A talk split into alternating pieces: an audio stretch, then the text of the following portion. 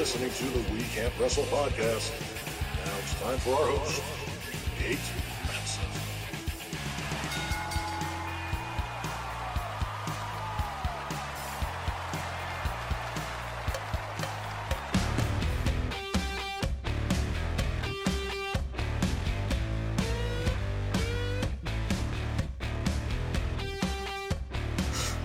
Hello, wrestling fans, and welcome to the latest edition of the We Can't Wrestle podcast. It is episode 172. I'm your host, Nate Maxson, along with my brother, Aaron. Hello, everyone. And Mr. Main Event, Mark Brew. Yo, yo, yo, yo. Archie, there's espionage at his office. The FBI raided his Mar-a-Lago or something, so he's not here with us. Yeah, Donald Trump showed up and took some fucking documentations. Everyone says Archie's not a good guy. Everyone's saying it. Everyone.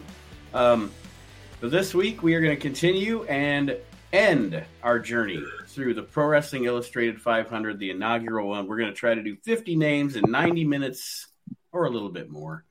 It's like I was telling the guys before, some of these people we're not going to have to spend a bunch of time on just because how often do we talk about Hulk Hogan on other shows and stuff? You know, it's not like we have to spend 10 minutes talking about Bret Hart because we talk about Bret Hart every single week. So, but we will break it down here for you and get down to it.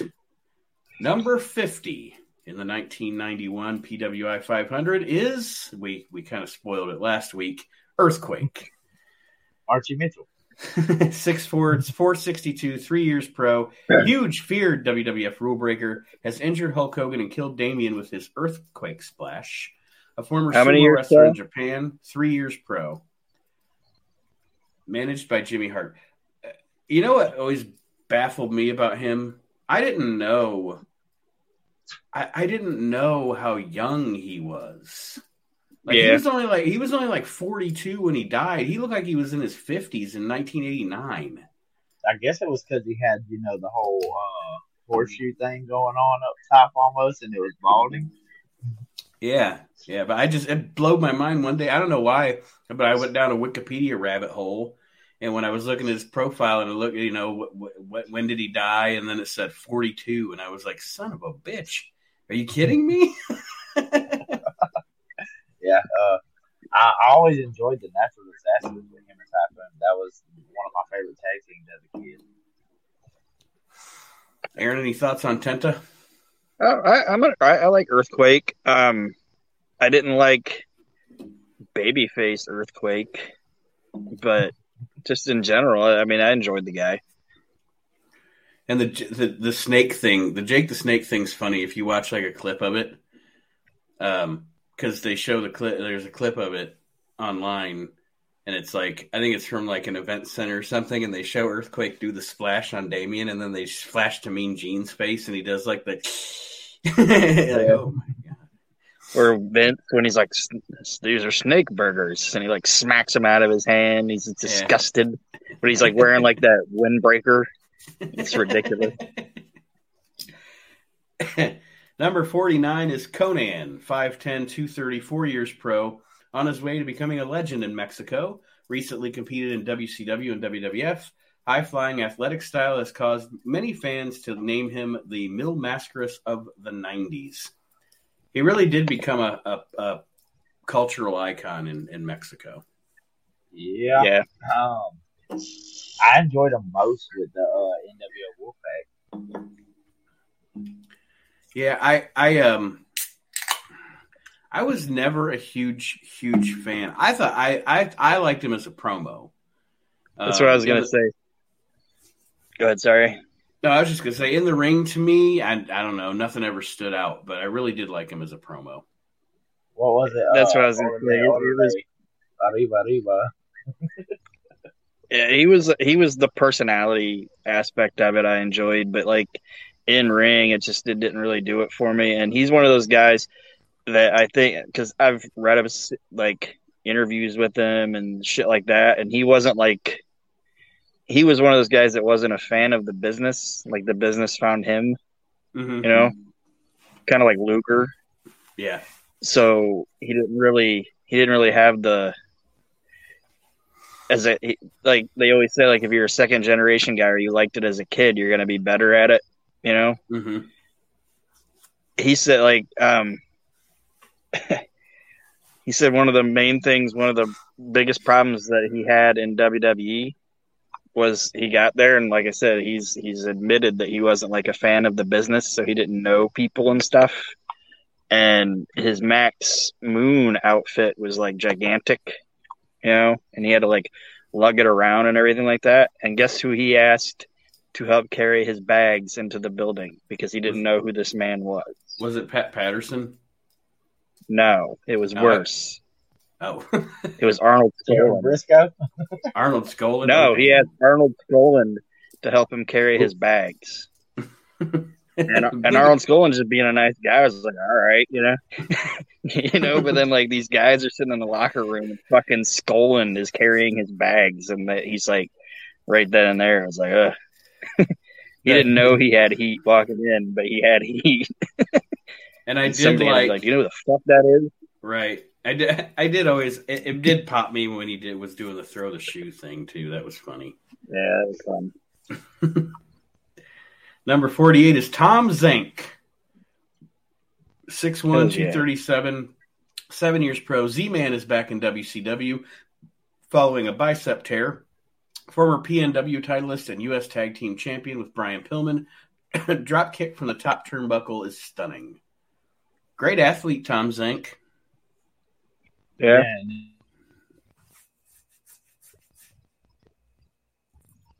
Why did I say that like an old guy? Great athlete, Tom Zenk. Tom Zenk, like, great athlete. Good build, good-looking guy. I think he would have been more suited to be like a heel with a mouthpiece. Mm-hmm. He would have been a good. He would have been a good Al Perez.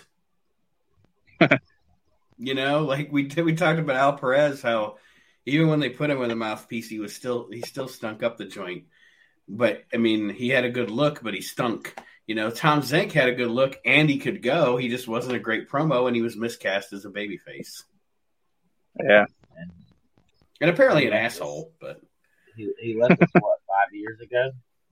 Yeah, it's been yeah. I was gonna say I thought it was like 2017, 2018. Says I'm gonna try to jump to my computer here. Okay. Atherosclerosis and cardiomegaly. Oof, I don't know what that is, but it sounds awful. Yeah, I think it's cardiomegaly. Has something to do with your heart, I'm sure. And it could have been, I mean, a lot of the guys from that era had that enlarged heart problem, you know, because of the steroids and stuff. So you never know. Number 47 is Dino Bravo. Man. 6'1", 256 at this point, 19 years pro, earned reputation as strongman, held the WWF tag titles with Dominic DiNucci in 1978 and Canadian international title in 1986, returned to the WWF as a fan favorite. At this point, he's pretty much, I think at this point he's not on TV. They're really only using him when they're up in Montreal. Yeah, we're just using him as like, you guys can hear me, right? I did switch over. Yeah, they were using him as like the draw house up there, and I'm sure he was probably helping promote it. You know, mm-hmm. I don't know. It's showing a lot more for 90 than it is 91. But like, as far as like, I thought him and Earthquake was a good fit because like it really got him over as that heel. Yeah, him and Jimmy and Earthquake. We're cool together. Like I like when he'd be like jumping up and down, and like Dino would like run around him, you know, with his cape. Yeah. Excuse me. Number 46, Davey Boy Smith, 5'9", 245, 14 years pro. British Bulldog is enjoying solo success. Teamed with Dynamite Kid to win the WWF World Tag Titles in 1986. Power Slam has spelled many recent victories. Davey Boy, this is at this point, he got the cornrows. And he's I mean, he has some really good matches in the early 90s, some good rivalries. And I know the last show we talked about how I was a Warlord mark for big muscle man matches.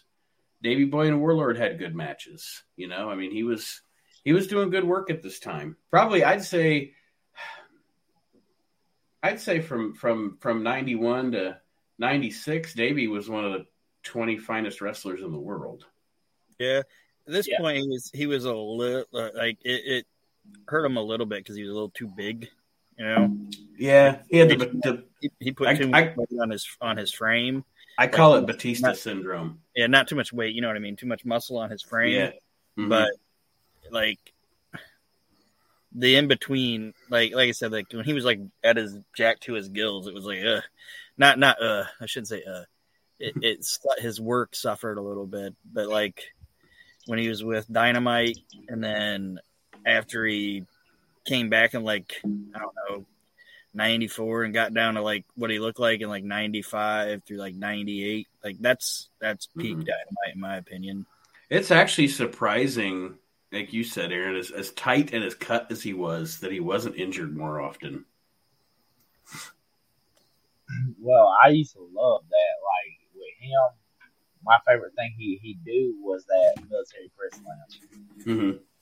God, he executed that so well. Yeah, and it wasn't a move, but that shit where he would just basically front or back flip. You know what I mean? Where he's almost like flipping off of his neck. It's like, this is insane. Right. I've heard his daughter speak on him, and I'm glad that they finally put him into the Hall of Fame. Same, yeah. It was long overdue. Long overdue. Number 45, Cactus Jack. Hells yeah. 6'4", 247, 8 years pro, totally unpredictable. Flying elbow smash from the apron to the floor has to be seen to be believed. Feuding with Eddie Gilbert and Sunny Beach. At this time, he's kind of doing East Coast Indies. He's not, I don't think at this time he's with WCW. No, he was on, during this period of time, he was on a Rezzy's show a lot. Yeah, this is him getting into UWF. Yeah. Yeah. It says 91. He's in WCW. Yeah, he does. He's like, it's weird because it's in August of 91. Mm-hmm. Yeah, with this covering 90, he's kind of like in between, you know, kind of like I said, doing East Coast Indies, and he did the run in the UWF deal, and but he is by far probably when he's not before he signs with WCW, he's probably one of the, if not the top talent in the world unsigned by a major promotion. Yeah, and I was gonna say too, like, remember how, like, you know, how, like, you hear about guys that like leave the WWE now, and then they're, after they leave and they go off and do their shit, they're more desirable. They become more desirable to the companies after they leave them, you know, kind of like Drew McIntyre, you know what I mean? And that's kind of what Mick did here. Like, he left WCW because he didn't like what they were doing with him, and he went out there and showed the other promotions that didn't have, like, the major promotions that didn't have faith in him of, look what I can do, you know? Mm-hmm. And then it was like, oh, wow, we need to get that guy back because Jesus Christ. Yeah, if any of you out there have never seen the indie matches that Cactus and Eddie Gilbert did, go back and watch. That's some good shit, pal. My biggest thing is I got like a ton of respect for him because he done all that hardcore stuff, and you know, a lot of those guys fall into that circle of they need something to help them with that pain.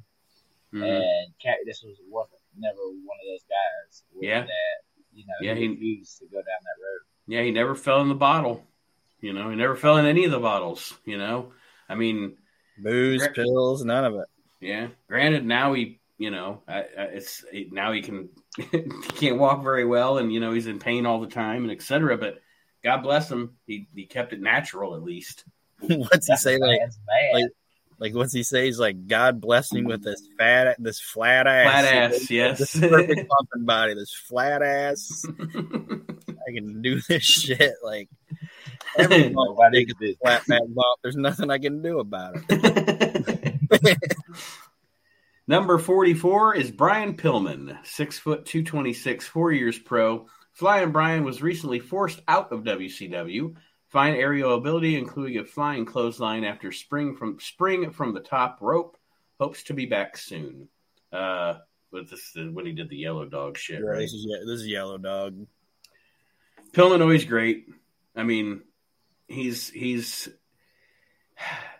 guy you talk about, and I know it. Probably the saddest passing in wrestling is Owen. Obviously, we're all right. You know.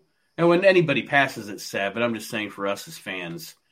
But Pillman's is the – he passed too early to really live up to his potential because we've talked about before what an integral part he could have been of the Attitude Era. Yeah. He's gone too soon. But talking about his not wanting to, like, harp on negative things, but, like, talking about this he was a guy that was kind of the opposite of what I was saying about Conan, was that he didn't want to be a wrestler. You know what I mean? Like, he wanted to play pro ball, but obviously that wasn't in the works for him because he was smaller and kept getting hurt and all that shit, you know?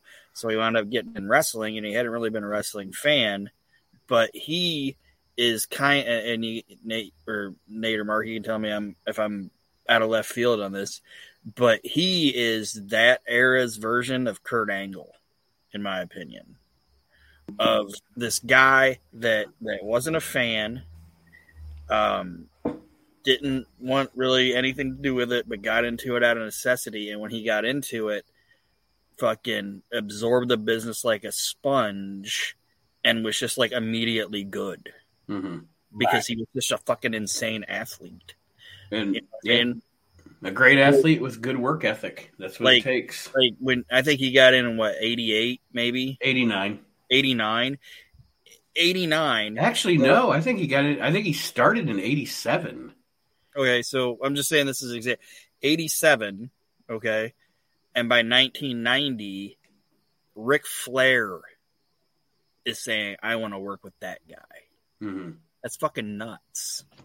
That the greatest wrestler on the planet at that time is like, I want to work with that guy. Right. I just think right it's here is showing earliest it goes back is 89 on Pillman. Okay. But I know it was before 89 because he was up there teaming with Bruce. Yeah, he was in Stampede before, and he came to He came to WCW in 89.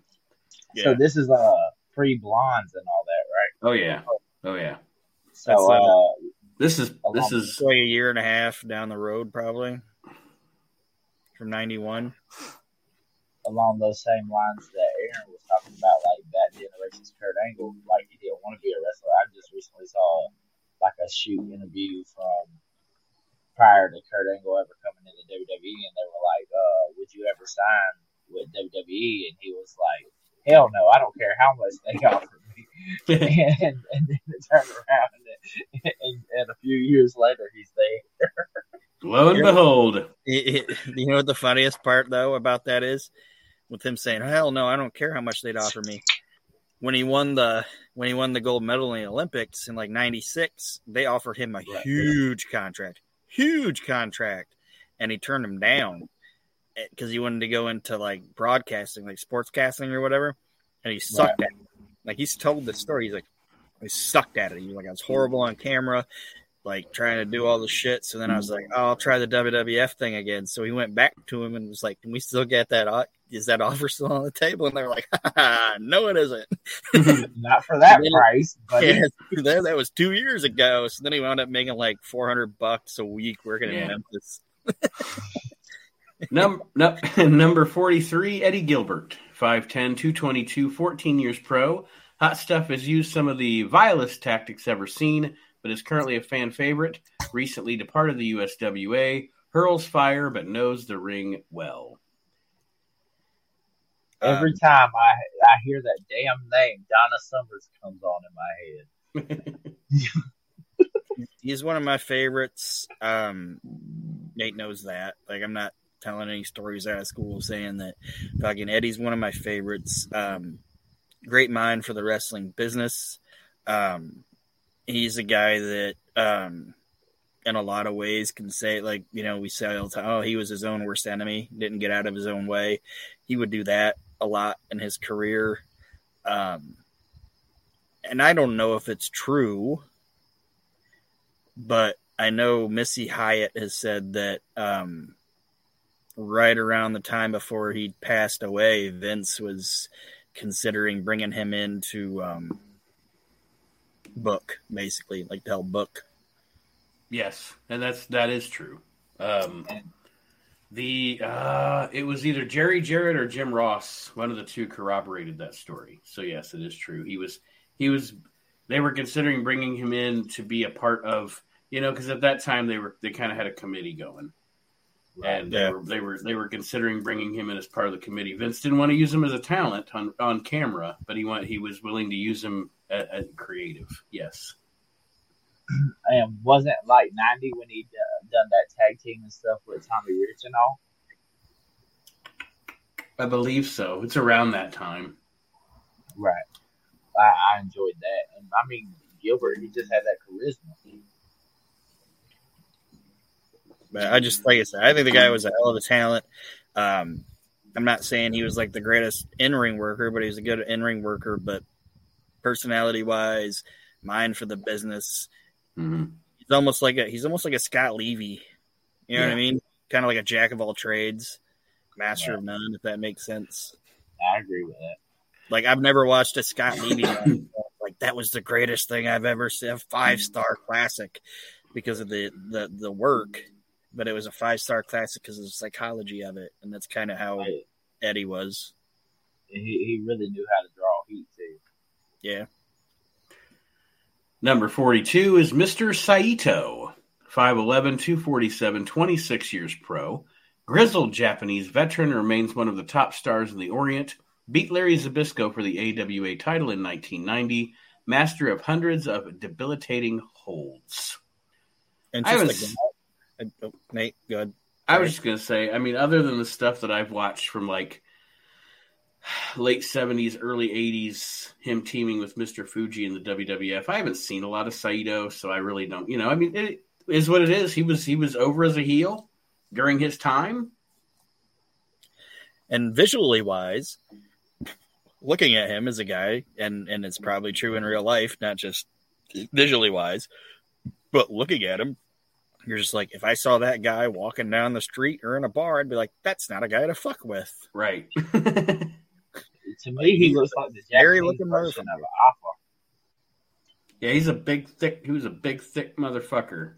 Yeah. That probably, like, I think he's one of those guys that said that they, in the business, they would say he's not going to go anywhere that he doesn't want to. You know what I mean? Like, you're not going to throw Mr. Saito wherever he doesn't want to, like, like a Haku or a Scott Norton or, you know, you know what I mean? That type of thing. And, just everything I've ever read about the guy or learned about the guy, he was a guy that in Japan, like that, the Japanese locker rooms were like, he's the fucking man. Don't fuck with him. Do what he says.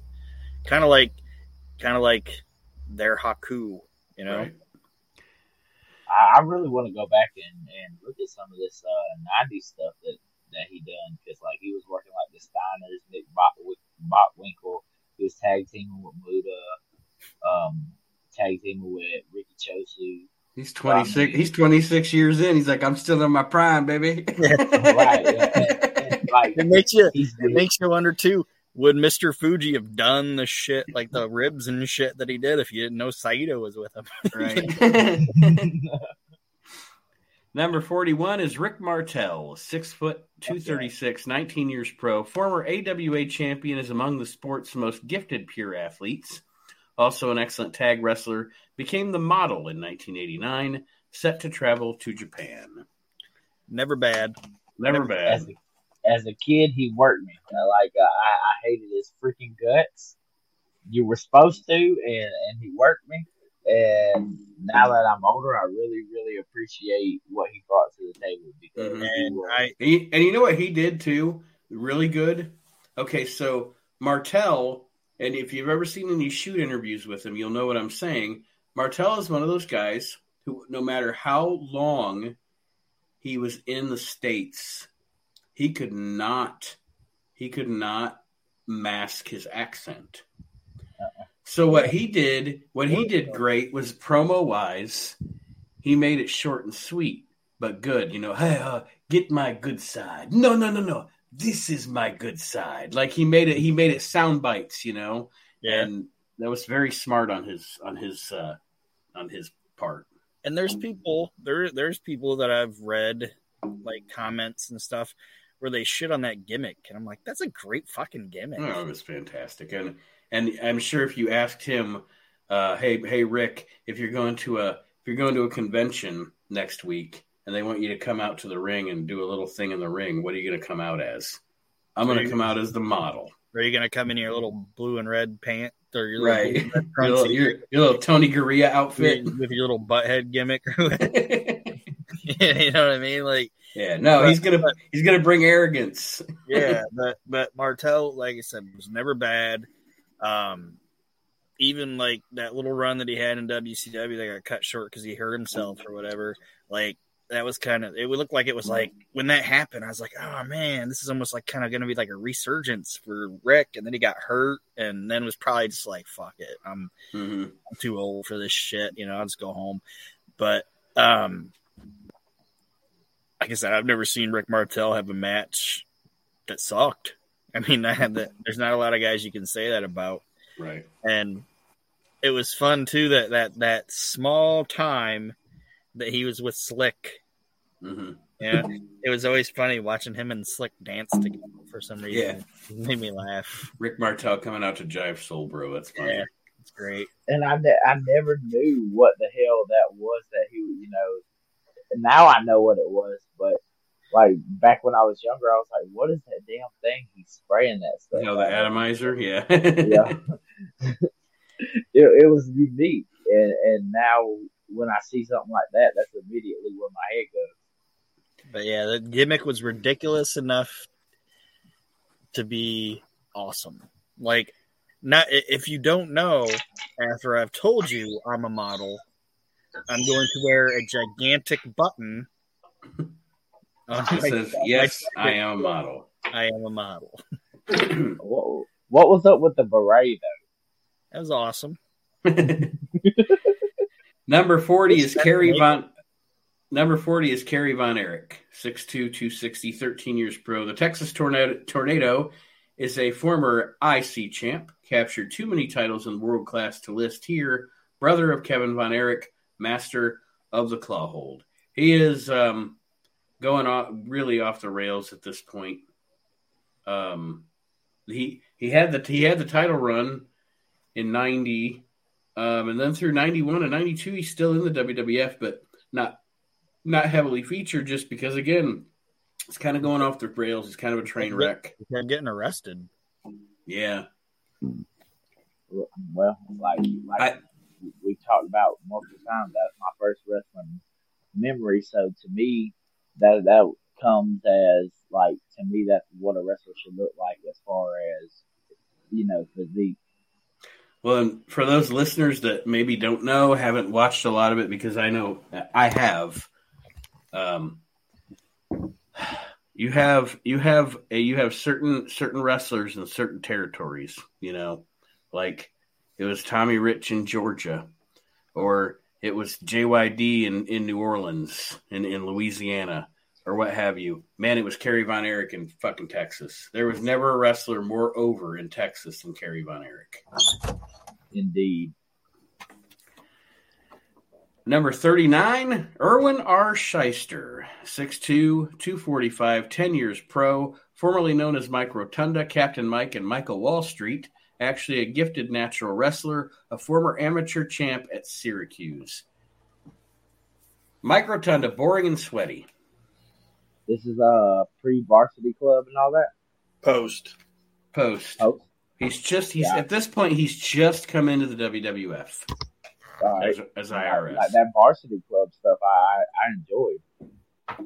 I was never okay. I'm never gonna shit on Mike Rotunda as a wrestler. The guy bell to bell, obviously a great amateur, a great wrestler. The IRS gimmick, actually, to me, was the best thing that ever happened to him because it gave him something to a bone to chew on, you know, as far as promos and stuff go.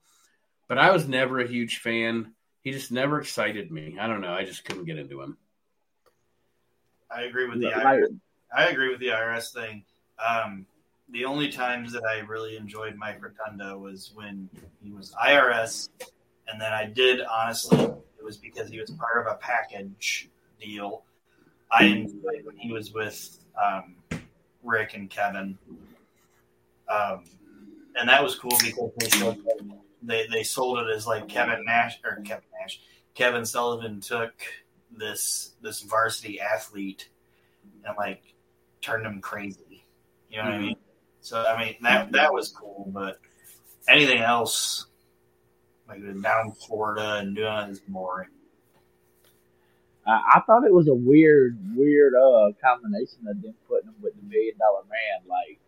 Like he's gonna make sure he does his taxes, right? Like I got all this money, I can't figure out a way to launder it. IRS is gonna handle that for me. Archie Mitchell.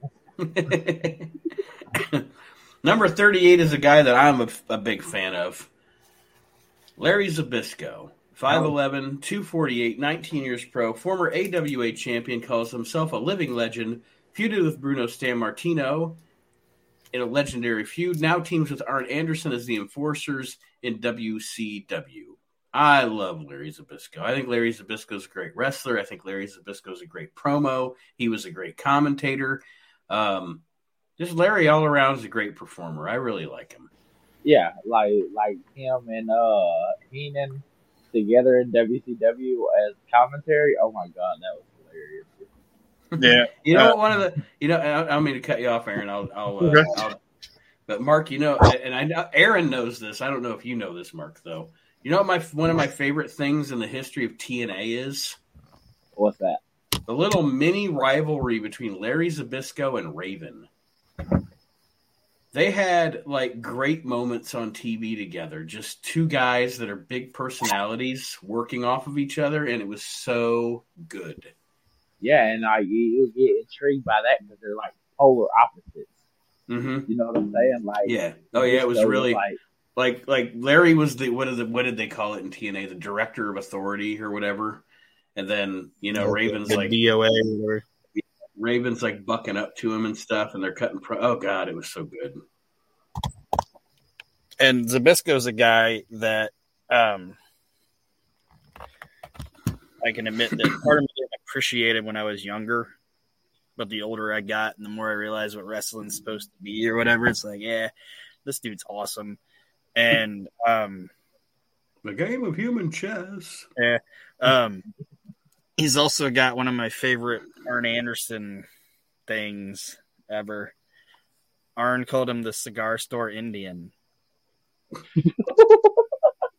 And the reason Arn called him the cigar store Indian was because when they were a tag team, Arn was like, I'm in here bumping my ass off, doing all this work, and you're just standing in the corner like a cigar store Indian, not doing nothing. That's great. That's shit, pal. Number 37 is Shawn Michaels, 6 foot 220, 8 years pro, among the elite high flyers. He and Marty Jannetty are the Rockers. Duo captured the AWA tag title twice. Now one of the finest WWF tag tandems. Goddamn, they were a good tag team. Yeah, I really enjoyed a lot of their six-man work, though, like because they put like Boss Man with them and stuff like that during this era, and it was great to me. Like they clicked with anybody as long as they were face, you know. Yeah, and we already evaluated Marty, didn't we? Yes. It's kind of weird they were that far apart, but Sean, especially, was hurt for a little bit, I think, wasn't he? Yeah, yeah. He had his motorcycle accident or whatever. Yeah, he was out for a bit in late '90. But yeah, I mean, and again, we're talking about Sean in this era. Again, in other shows, we talk about him in 97. We talk about him in 95, whatever. But in this era, him and Marty are hands down one of the top 5 tag teams in the world. They're not having a bad match with anybody. They're bringing it every night. And, yeah, I mean, just so fucking good. So crisp. Yeah. And go ahead, Mark. Their execution was flawless. Like, they were, to me, like that era's Rock and Roll Express. Mm-hmm. And they were, I know this isn't this era, but there's like some shit in Memphis where they were like bad guys, you know, and they were actually kind of like a cool little heel tag team too. And they never really got that, and obviously got that in the WWF.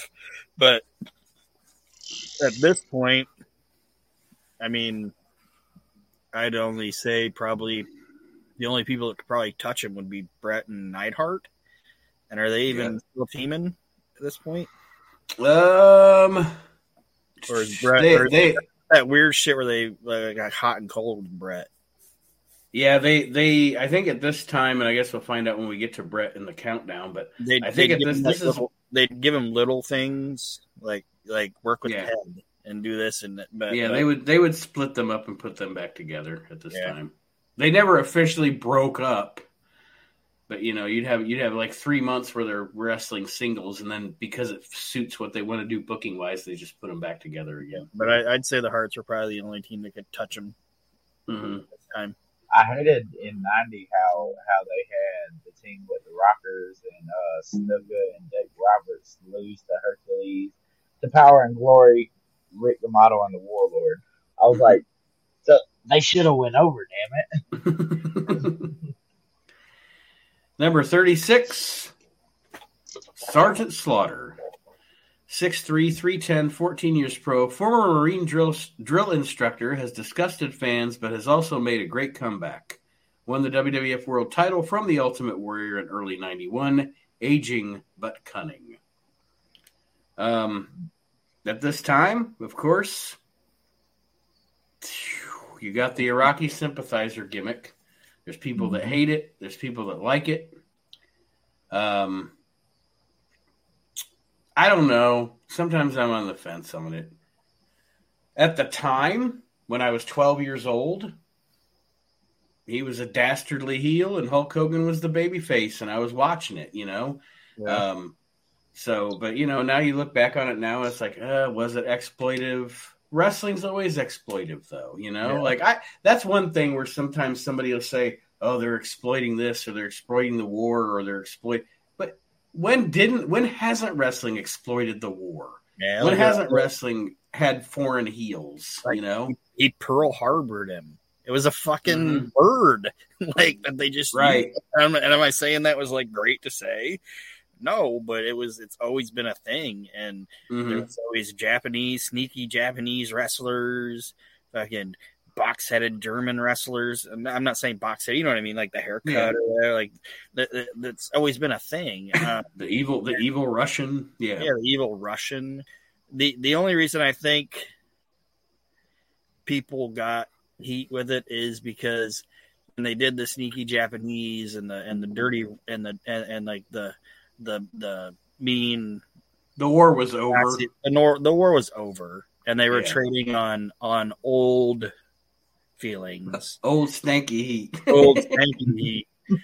Whereas this, it was going on. That's the only thing, and I'm not even saying I agree with it or disagree with it. I'm just saying that's the only like defense I can hear somebody say. Like, that's why I didn't agree with it, was because it was going on at the time, and kids were coming back at, like, men and women were coming back in boxes.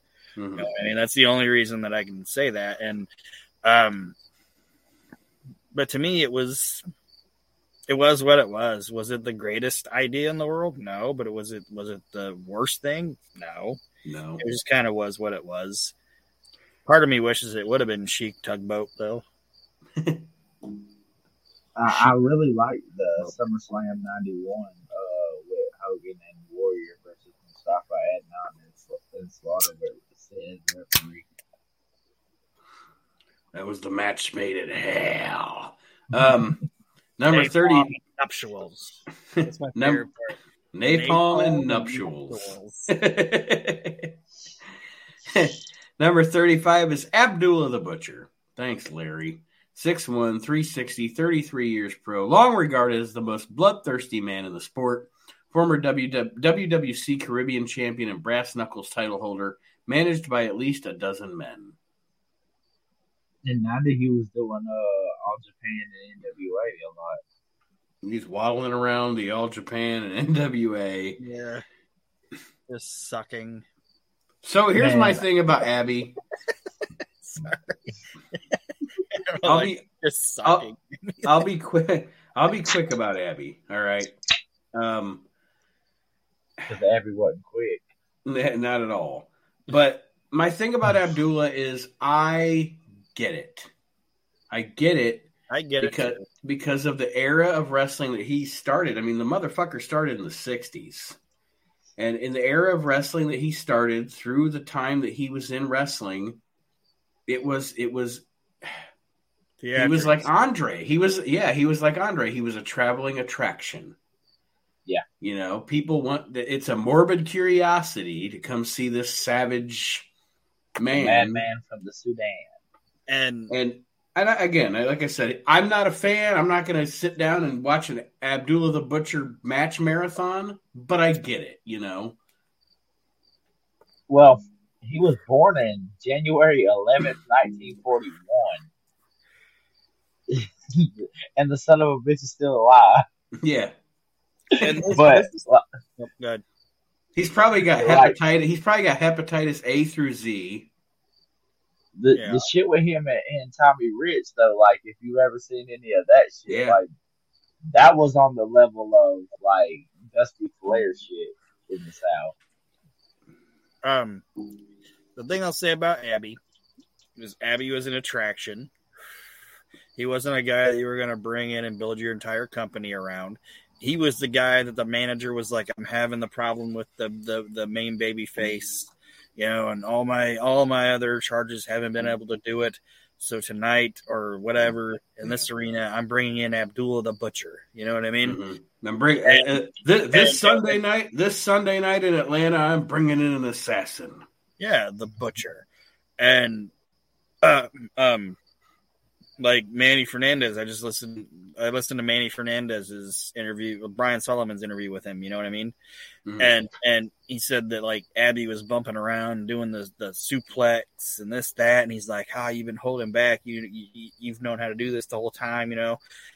And part of me agrees with Abdullah's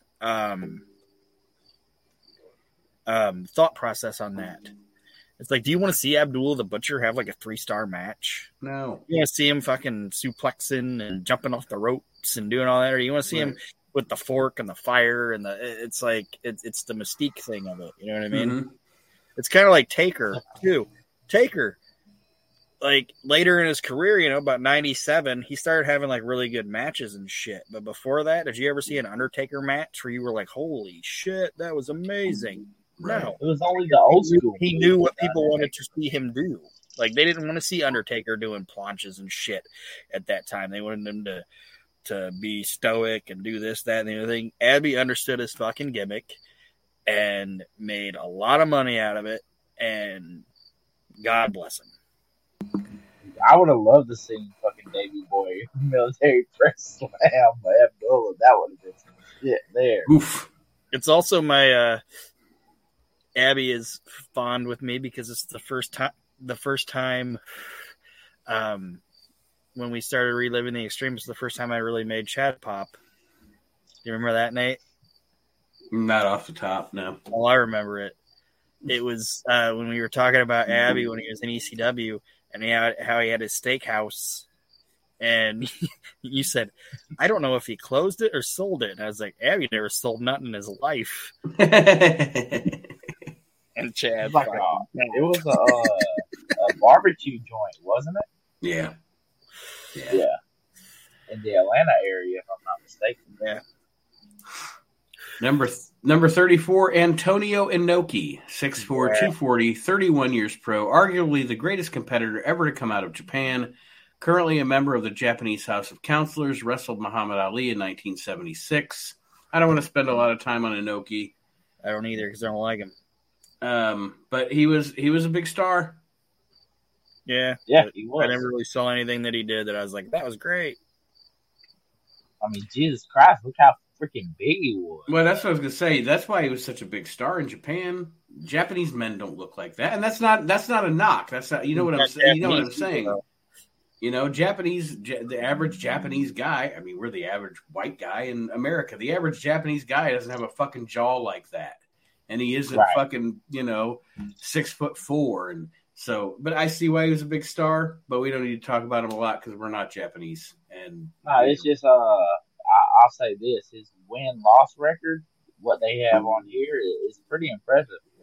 It's 295 wins, 46 draws, and 65 losses. So he definitely won 5 times of what he lost. He was the Booker, brother. it definitely goes to show you that if you're the Booker, you can be impressive. I misspoke and said he wasn't Japanese. That was a misspoke from me, by the way. Sorry. I don't know why, but I was like thinking of Ricky Dozan. He was Korean. No. Yeah. But he was born in Yokohama. Is Inoki was. Number 33, Big Van Vader. 6'5", 375, 6 years pro. Colorado native is a huge star in Japan. Surprising aerial skills, defeated Otto Wands for the Catch Wrestling Association title in 96. What a mask. So if we're talking about 1990, this is NWA, WCW. Yeah, and that's not even a big deal yet. He's just kind of special appearances and stuff, but yeah, this is a career about to fucking happen. And I don't want to say shit on the guy. We didn't talk about him very much, but in Japan, fucking Inoki made him. Mm-hmm. What do you do? Have him go out there and beat him in like 5 minutes or something like that? Yep. And the fucking Japanese crowd almost rioted, which never fucking happens. Right. To me, that's the most prominent early super heavyweight besides like Haystacks Calhoun or somebody like that. You know what I'm saying? Yeah. And Mark, I think Aaron might know this, so I'm going to see if you know just a bit of trivia. Do you know? And Aaron, don't say it if you know it. I won't. Mark, do you know who they originally in Japan wanted to be Vader? That gimmick. Don't Google it. No idea. Jim Helwig, the Ultimate Warrior. That really? Gimmick, yes, they actually created that gimmick with him in mind. Right? That would not fit whatsoever. But it's crazy because, like, it says cause of death for him is pneumonia. Like, you got this big, bad motherfucker, and he gets taken out by pneumonia.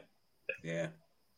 Vader was the first guy, and I don't want to say this because, like, I know everybody talks about Bammer, but Vader was bigger than Bammer. You know what I mean? Mm-hmm. Like, he was, like, the guy that you saw that was like, this dude should not be able to do this shit. You know what I mean? Right. Like, this is fucking moonsault from the top rope, and you're like over just 400 pounds. Just all of it. And I wish to this day that he, like Brett talks about him on the Wrestling with Shadows thing. He's like, oh, there's Vader. He looks like a badass, but he's a teddy bear. You know what I mean? And doesn't like want to upset people or anything.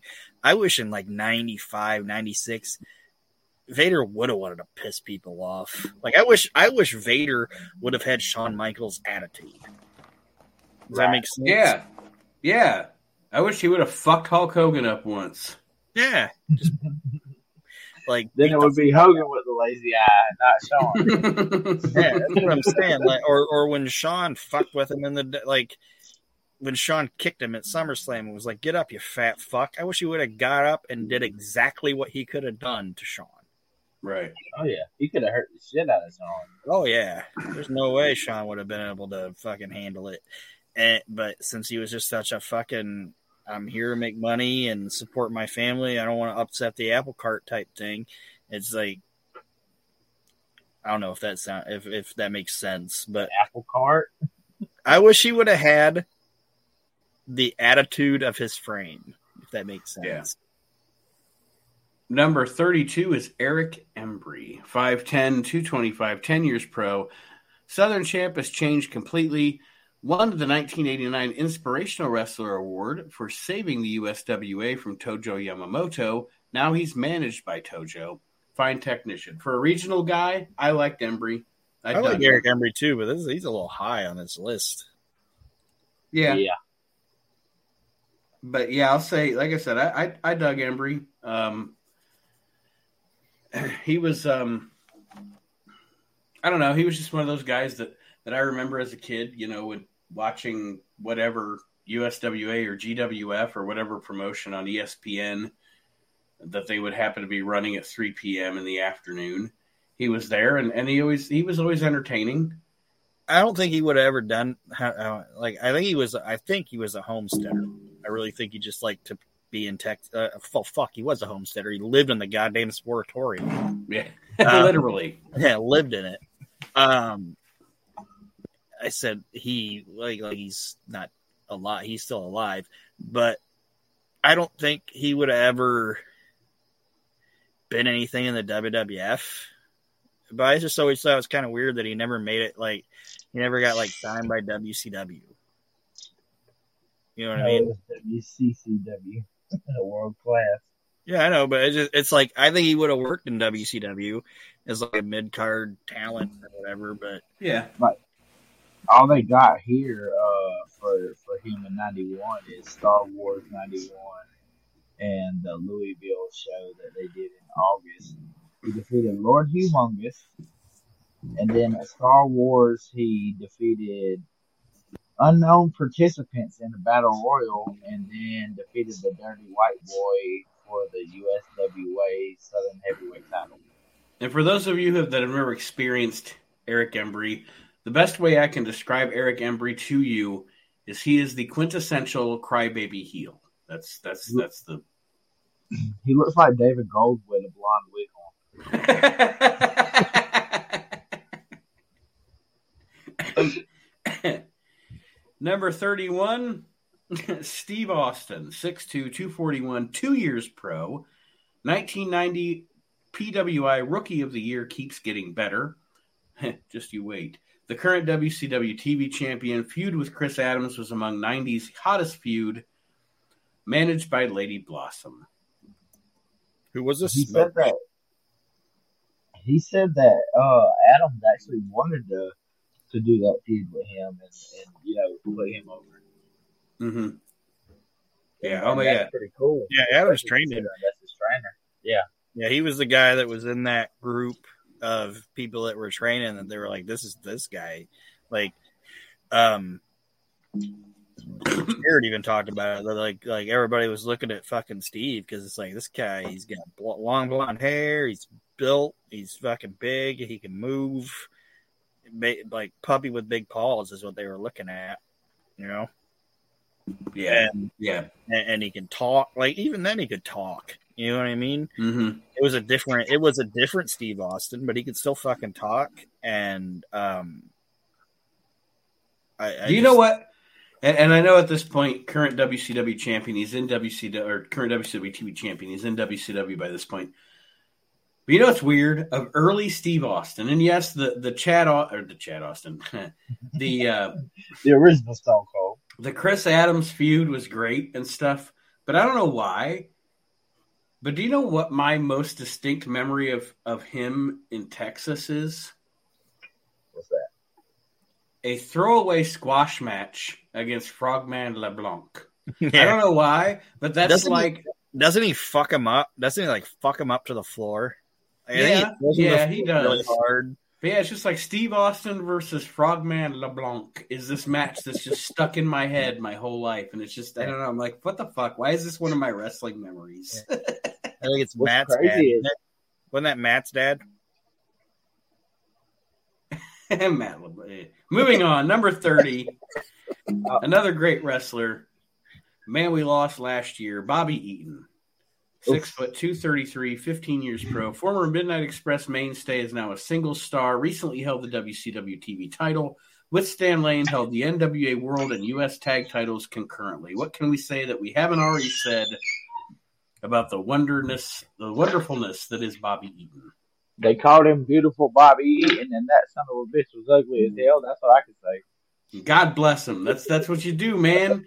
Fucking hop on that horse and ride that motherfucker. It's like when you have an ugly kid and people say, God bless him. Or, yeah. Yeah. Bobby Eaton is a guy that and I know we're not talking about like careers a lot on this, but just obviously through listening to like people talk about him and shit like that, he's one of those guys like one of those like top 20 guys that was just universally loved. And I've never heard anybody say Bobby Eaton was a motherfucker. You know what I mean? Right. Like nobody's ever said anything bad about him. Like when Stan and Jim were going to leave and they were walking out and Bobby's like, what's going on? And they're like, we're leaving. And he's like, all right. And they're like, no, you got to stay, Bob. You got a special needs kid. Like you got to stay, like get that money. You know what I mean?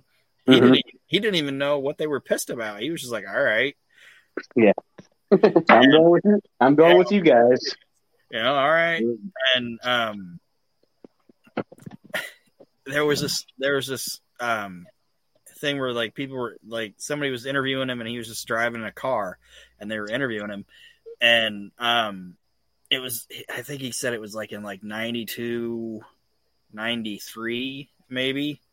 They offered him a contract, like his contract renewal was coming up, and they sent him his contract, and he forgot to sign it. And I can't remember, I'm not going to go money-wise on what it was, but like he had put the contract aside and forgot to sign it, and they thought he wasn't wanting to sign because he was trying to hold out for more money. And that isn't even what he was doing. He was just like, he just forgot about it. He put it off to the side and forgot to send it back. So then they were like, we really want you to sign. And they offered him even more money than was on it. And he was like, all right. Well, Houdini said freaks come out at night. Evidently, it was midnight for him. What was that?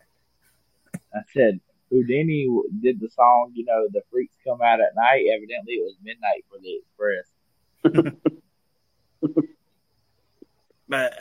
But Bobby Eaton, like I said, he can't cut a promo to save his soul. But in ring, he was just the best.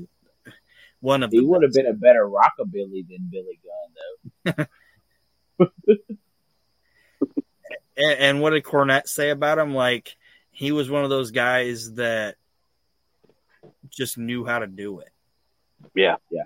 He was a sound worker for sure. Yeah. He just knew how to do it. He couldn't teach somebody how to do it. They're like, why'd you do that? All jokes aside, like, in-ring work, grade A. One of the most beautiful mullets you've ever seen. That might be where they got the beautiful from, was because of his mullet. It was luxurious. And I really think that him and Regal is discounted as a group, like as a tag team. They were really fucking good together. Yeah. Like I like the fact that Regal would like abuse Jives or whatever, Jeeves, but Bobby'd be nice to him. Like how we were raised in the South. Let me show you this. It was good. It was good shit. Number 29 is Ron Simmons, 6'2", 260, 5 years pro, former Florida State football star, is now a WCW favorite. Held the WCW tag titles with Butcherita's Doom. Now has altered his attitude. Incredibly powerful. This is prior to his heavyweight championship run, right? Yes, this is prior. He doesn't win the heavyweight title till 92. Right. I knew it was somewhere within those years, the beginning of the '90s. But to me, Simmons is somebody who doesn't get talked about enough. Like they talk about him being the first black champion, and for that cultural aspect of that. But like as far as the in-ring work, Simmons was solid. And Doom is one of my favorite tag teams of all time. Right. And Ron, I don't want to say that he was like one of the greatest wrestlers of all time, but what Ron did great was Ron was an impactful wrestler. Right. Yeah. You know what I mean? Like the transition stuff or whatever might not be the greatest thing, but when that guy hit somebody with a slam or a spine buster or those type of moves, like you watch this guy do it, it's like, I fucking believe that. You know what I mean? Like, yes, absolutely. Yeah, this had like a great power slam and shit like that. Yeah. Not to mention the Dominator years later. But... Number 28 is Jeff Jarrett. 5'10", 200 pounds, 6 years pro, son of former wrestler Jerry Jarrett, has already surpassed his father's accomplishments, holds the USWA tag titles with Robert Fuller, one of the dying breed of classic wrestlers. Longevity. I'll say that about Jarrett. Longevity. He has had longevity in the business, despite the fact that he's been in positions of power. I really enjoyed a lot of his stuff. Not saying he's my favorite wrestler of all time, but as far as the wrestling aspect goes, he's there. He obviously knows what he's doing. And kind of like what I was saying about Eddie with being like the mind for the business or whatever, what Jarrett has, like when I say like with Eddie, when I was talking like mind for the wrestling business, Jeff Jarrett has a mind for the business. The business end of the business. Yeah, the right. Out of all the wrestlers, he's like the guy that gets the business of the business. Him and Triple H. Yep. There's a reason that guy's in charge of basically everything you see in front of everybody. You know what I mean? Right. Yeah. Well, I mean, Jarrett's still on the creative team for WWE, is he not? He's in charge of live events for WWE. He's an executive now. Right. So, he definitely gets it as far as that aspect goes, like you were saying. He gets the business end of it. All right, number 27. One of the great bell-to-bell pro wrestlers of all time, Jushin Liger.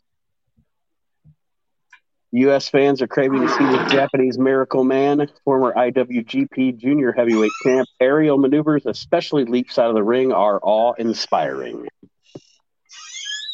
He was Japan's lucha style, in my opinion, and the fact that they put so many belts on him.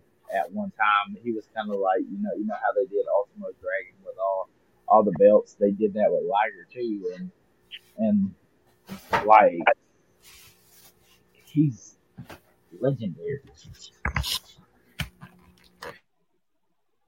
It was fucking stupid how talented Jushin Liger is. All right, that's like that dude. It's like, how do I say it? Like that. That dude was super talented. He's a guy that I can say I've never seen have a bad match. And one of the best things that ever happened to him was what's that? His outfit. And the reason his outfit was the reason I'm going to say this is because he never got old.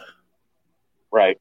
You know what I mean? Like Because like guys are always guys can always be talented. Like Terry Funk, you know what I mean? Terry Funk was always talented, but he had to change his gimmick because he was getting older, so he had to become middle aged and crazy, and then the desperado and this, that, and everything. But since Liger was like covered head to toe, you didn't see him getting older. Does that make sense?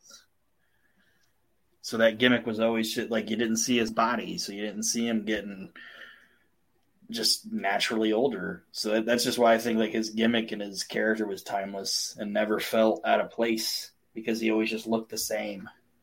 And in the ring, he was superb. Oh yeah. But here's something else I didn't know, that he had 6 other ring names other than Jushin Liger. One was Cats. Thunder Tama, CTU Japan Ranger, man, CTU Ranger Yellow. I'm assuming that was something to do like knockoff of the Power Rangers. Don't try to figure it. Harariki Katana Number 2, Kichi Yamada, Kishin Liger, and Mass CTU G, whatever that is. Number 26. As we get higher on this list, like I said, it's going to be guys we've talked about extensively, but we can talk a tad bit about their greatness. Number 26 is Rick Rude. Ravishing One is missed from the majors, currently on the independent scene, former WCW tag champion with Manny Fernandez, and intercontinental champion, Great Neckbreaker. Yeah, one of my favorites. True meaning of a heel. He's one of my favorites of all time, and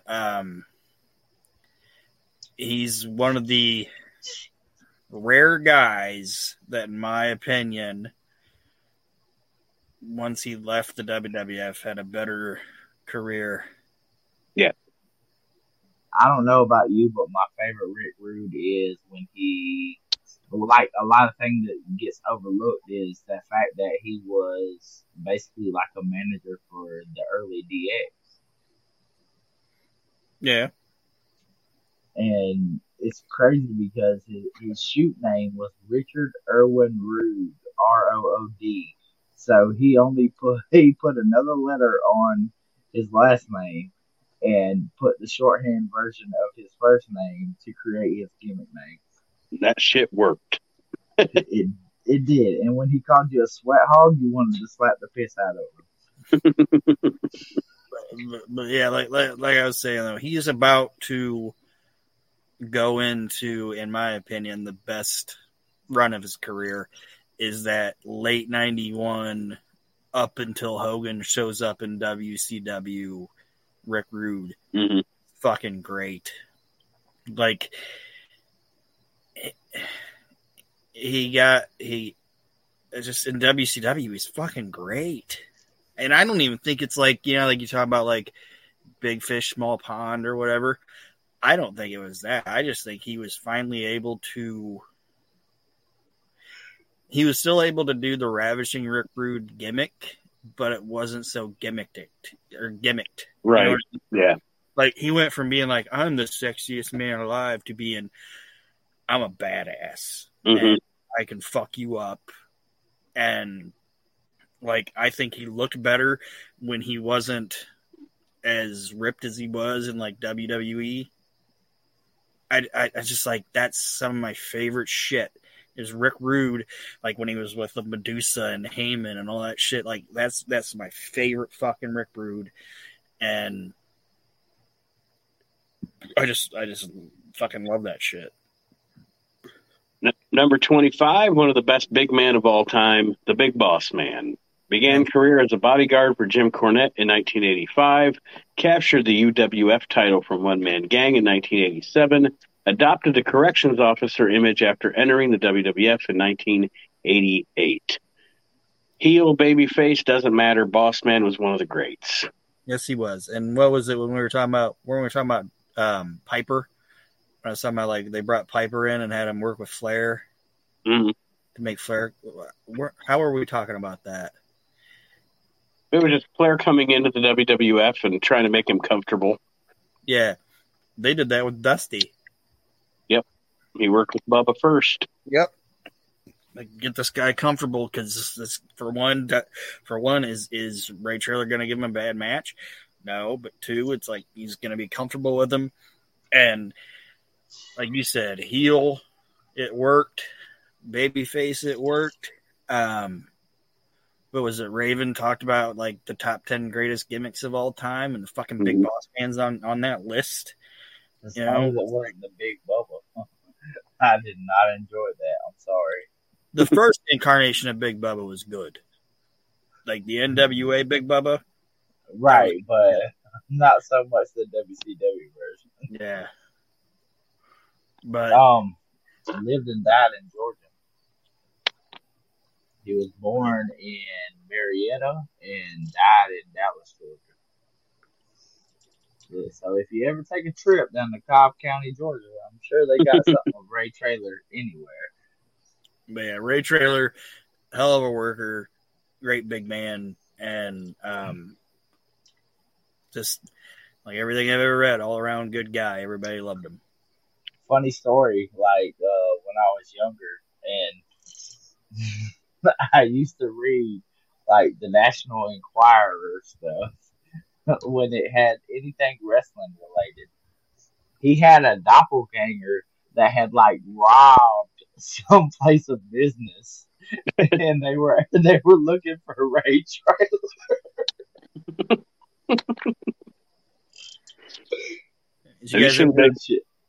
Have you seen the Boss Man? You seen the Big Boss Man? You guys ever heard the car door story?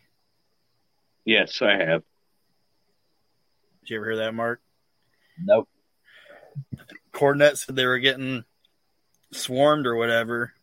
Him in the mid, because you know, like Big Bubba was the enforcer for Jim Cornette in the Midnight Express, you know. So he had to like get the fans away because the fans were wanting to attack the Midnight Express in the parking lot. So he got him in the car, and Cornette slammed the door. And now you can tell me if I'm saying it wrong or whatever, but as they were driving away, they like heard Boss Man as they got away. He was just like, like this is hurts, this hurts.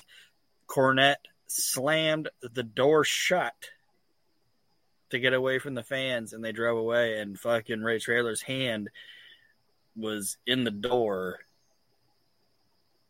So, like, he basically slammed his door and latched it on the fucking Boss Man's hand, and Boss Man didn't want to say anything as they were driving away from the fans because he didn't want to break kayfabe and be like, I'm a pussy. Open up the door. But this really fucking hurts, but I'm not going to show it. Right. No, but like, I thought that was funny because they were like, you know, it was his doppelganger with the whole rivalry thing. And I was like, that's a man of the law. He would never do that. Number 24 is Stan Hansen. Even after earning the AWA and U.S. titles, the Lariat is still best known for breaking Bruno Sammartino's neck in 1976, one of the wildest brawlers ever. I enjoy Stan Hansen. One of the greatest characters ever. Yes. One of my favorite lines he ever said was in WCW, and it probably was around this time, and they put out the top 10 listings. Okay? And he was listed number 6, and he was pissed. And he was like, number six. I ain't ever been number 6 in anything in my goddamn life. He said, I got a fat wife and 3 fat kids at home to feed. Yeah, he's like, and fucking, I don't know how do you guys feel about Tony Schiavone? Yay or nay? Schiavone, as far as just, you know, in general, commentator, interviewer in general. He's okay. I like Tony. Okay, watch Tony Schiavone in that weird time when Hansen was in WCW, you know, when he was like feuding with Luger and shit, and he was doing the interviews. Tony Schiavone selling the disgust on his face.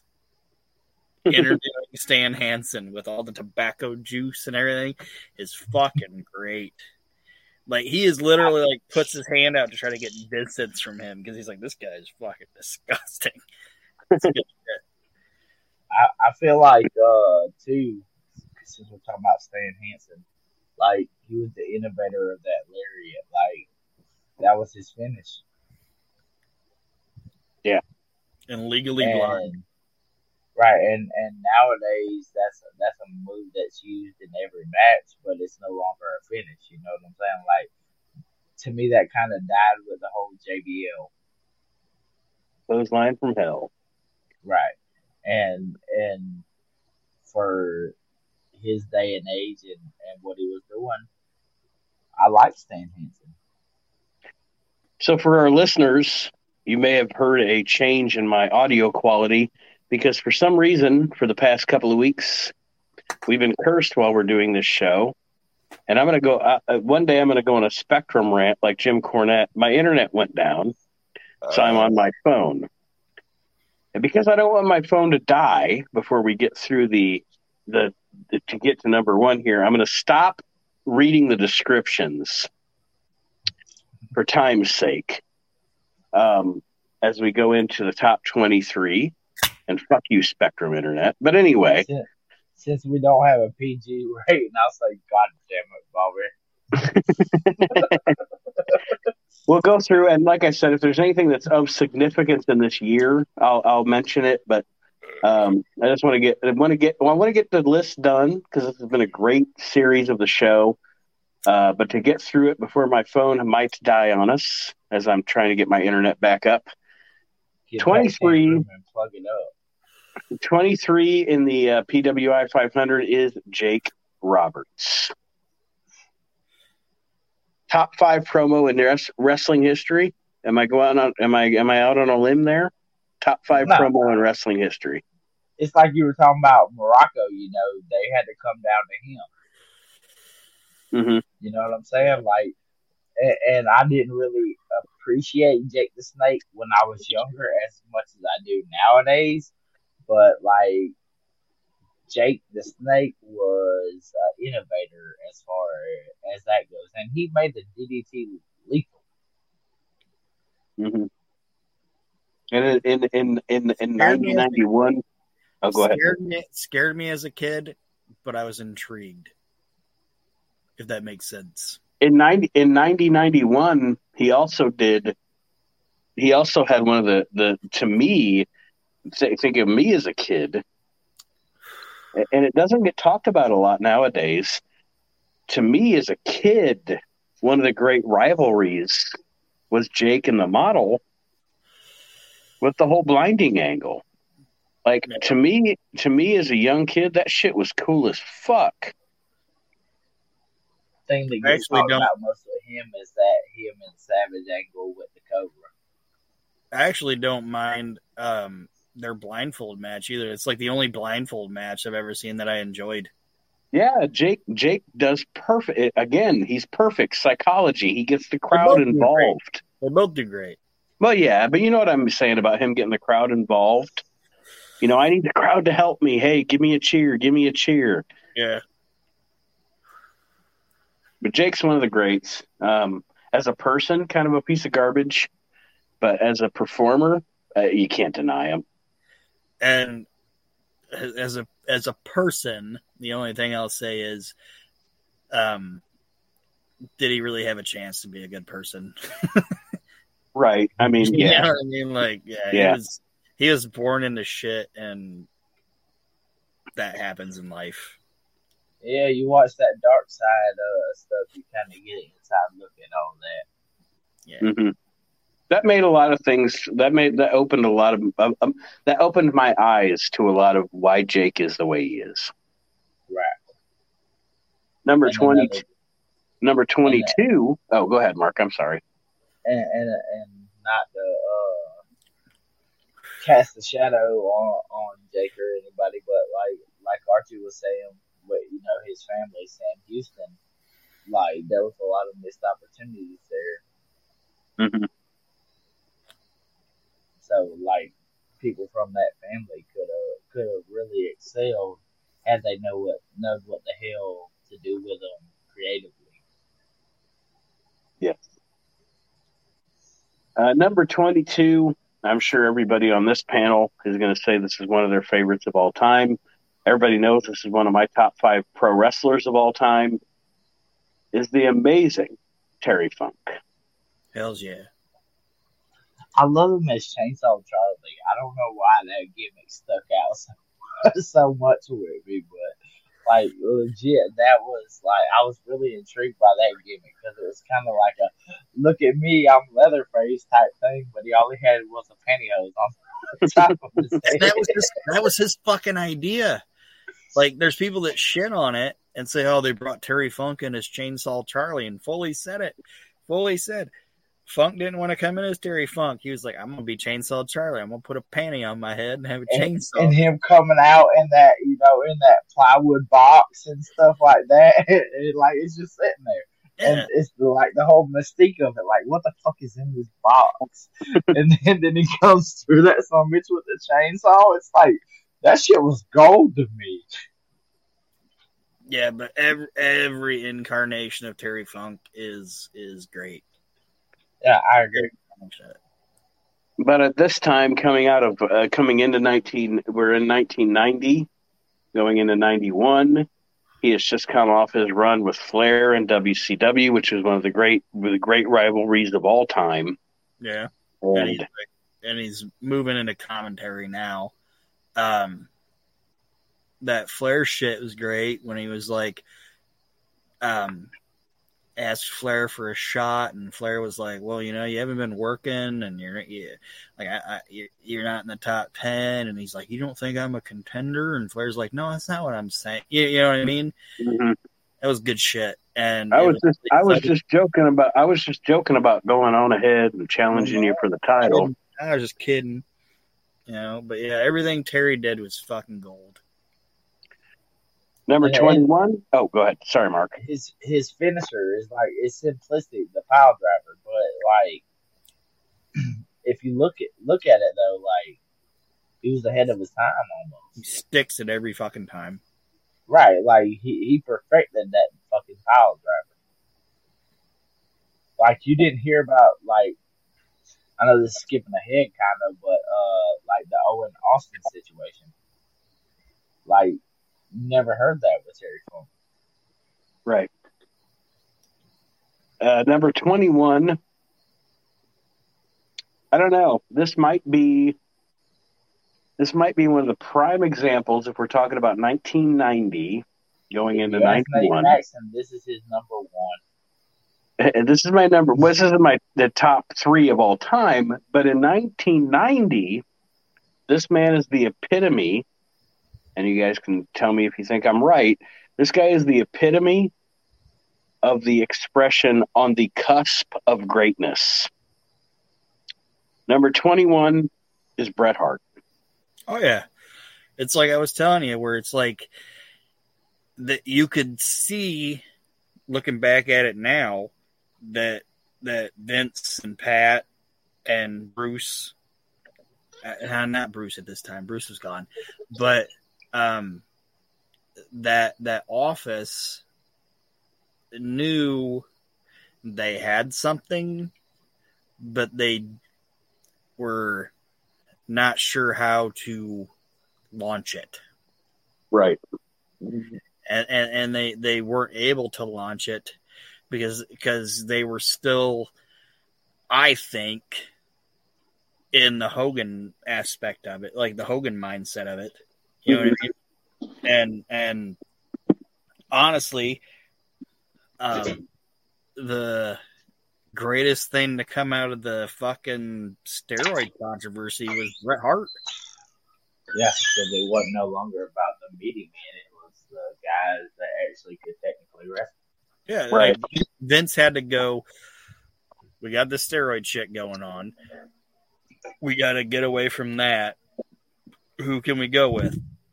Oh, what about Davey? Oh, shit. Absolutely not. Oh, what about Warlord? Oh, shit. Absolutely not. What about Brett? Fuck yeah. Yeah. You know? Like, was this prior to the deal with him and Stu?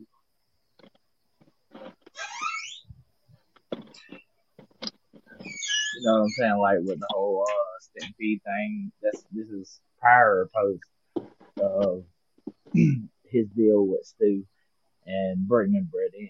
This is post, right? What was it? Sorry? This is post the whole deal with him and Stu about bringing Brett and all the Stampede guys. Oh, yeah, this is way back. Right, so, The Brett, at this, like I said, at this point, I think Brett was the guy that they knew was the guy on the mid that was eventually going to be main event style. And they just didn't know how to, like, pull it off. And it was a lot of, like I said, start and stop with Brett as the singles, and the shit that I've read with Brett, he also didn't want to. He was also somewhat concerned about what was going to happen with Jim, because he was buddies with Jim and didn't want Jim to get. What about Jim? What about that story last week? Yeah. But yeah, this was. Finally, guys like Ted DiBiase and Randy Savage and Roddy Piper and all these guys saying, "Fucking Brett's the man. Go with him." Right. And another year, he's going to be the biggest fucking thing in the business. They dubbed him right with the excellence of execution, because everything he done was so crisp. Yep. Number 20 is the Great Muta. Oh, we're supposed to say something now, right? You don't have to. But if people don't know, he was trained by Hiro Matsuda, Antonio Inoki, Kotisi Yamamoto, and Kingo Kimura. And he's trained a few people that come up decently through the ranks of Japanese wrestling also. At this time, he was Japan's biggest import to the United States, and he was lighting it up. And I mean, that's all you can say. I mean, the guy was something special in this country. You want to talk about a wrestler that, if you want to use the word crisp, that motherfucker was crisp. Mm-hmm. And you know how you said you were on the fence about ordering the whole Ric Flair's last match, Nate? Mm-hmm. When you were talking with us and the Rizzy and all that, that you know, you've only seen clips and you were on the fence about, you know, ordering it. If you do pay that money for it, it's also one of the things that they have on that StarCast weekend is Sonny Ono translating and Muta doing kind of like a shoot interview. So I mean, that was one of the little extras that kind of sold me on it. Okay. Well, number 19, I think, is a little high on the list for this year of 1990-91. Nikita Koloff. A guy that I have recently seen in person, and I will tell you this, that man has aged so well. He don't still look like, you know, that embodiment of during this era, but for a man that is his age, he doesn't look that old, and he's kind of got that whole, to me, I get James Mitchell vibes off of it. I'm not a big Koloff fan, to be honest. And he's like you are with like Warlord. Mm-hmm. Like, I can't explain why I like the guy, and I know he's not the greatest worker in the world, but I fucking like him. That's how I am with him. Yeah, I'm just not a big Koloff fan. All I ever think of when I think of Nikita Koloff is McIntyre. He does a whole lot of ministry work now, though, honestly. Like, as far as, you know, I won't hold that against him. From that walk of life, you know, during them days, like, you can't tell me Nikita didn't do no cocaine back in the day with it. You know what I'm saying? Like, you can't say that he never done drugs, but, like, he turned his life around. And as far as, like, a person and you know, actually getting to see him and interact with him now. Yeah, well, I always say I'm not a religious person. I'm absolutely not a religious person. But if religion does something good for someone, that's cool, you know. Right. But number 18 is the Legion of Doom member Animal. That's weird, man. You talk about how great, like, you know how you were talking about Simmons being an impactful wrestler, Aaron? Yeah. That's what Animal is for me. Like, that power slam that he would do, oh, my God. Like, yeah. it was like they hit the mat with such force and just the sound that it made and everything. It was like, to me, Animal was, like, always my favorite out of the two. Like, I enjoyed Hulk, but Animal was, like, really fucking over with me. No, Animal was the worker, for sure. Hulk, yeah, I was going to say, Hulk was the talker, and Animal was the worker. And he had a drop kick that was better than it deserved to be. Yeah, he was athletic as fuck for a guy. Yeah, like he's an underrated big man worker, in my opinion. I agree. Number 17 on this list from 1990. One of the greatest bell-to-bell pro wrestlers of all time. If anybody disagrees with that, they're wrong. It's Ted DiBiase. Hell yeah, for sure. Sound, he got over as a heel like a motherfucker.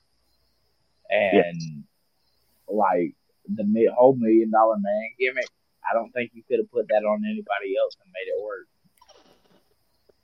And at this time, he's, you know, about 2.5 to 3 years away from retiring. He's technically kind of winding it down. And you can watch it in his work, because at this time, what does Ted start doing? He starts putting over guys like Bret Hart. Maybe they have a one-on-one match and Bret doesn't win. But he lets Brett look really fucking good. Oh God, right. Damn, man! That Survivor Series. Oh yeah, the last 7 minutes of that Survivor Series match is one of my favorite matches ever. Yeah, it's like what Brian Danielson said. He wanted to do is start giving back to the business. Ted didn't have to say that; he just done it. But yeah, like. There ain't no hole in the game of Ted DiBiase. No, whatsoever. And you never seen a sleeper hole look so good.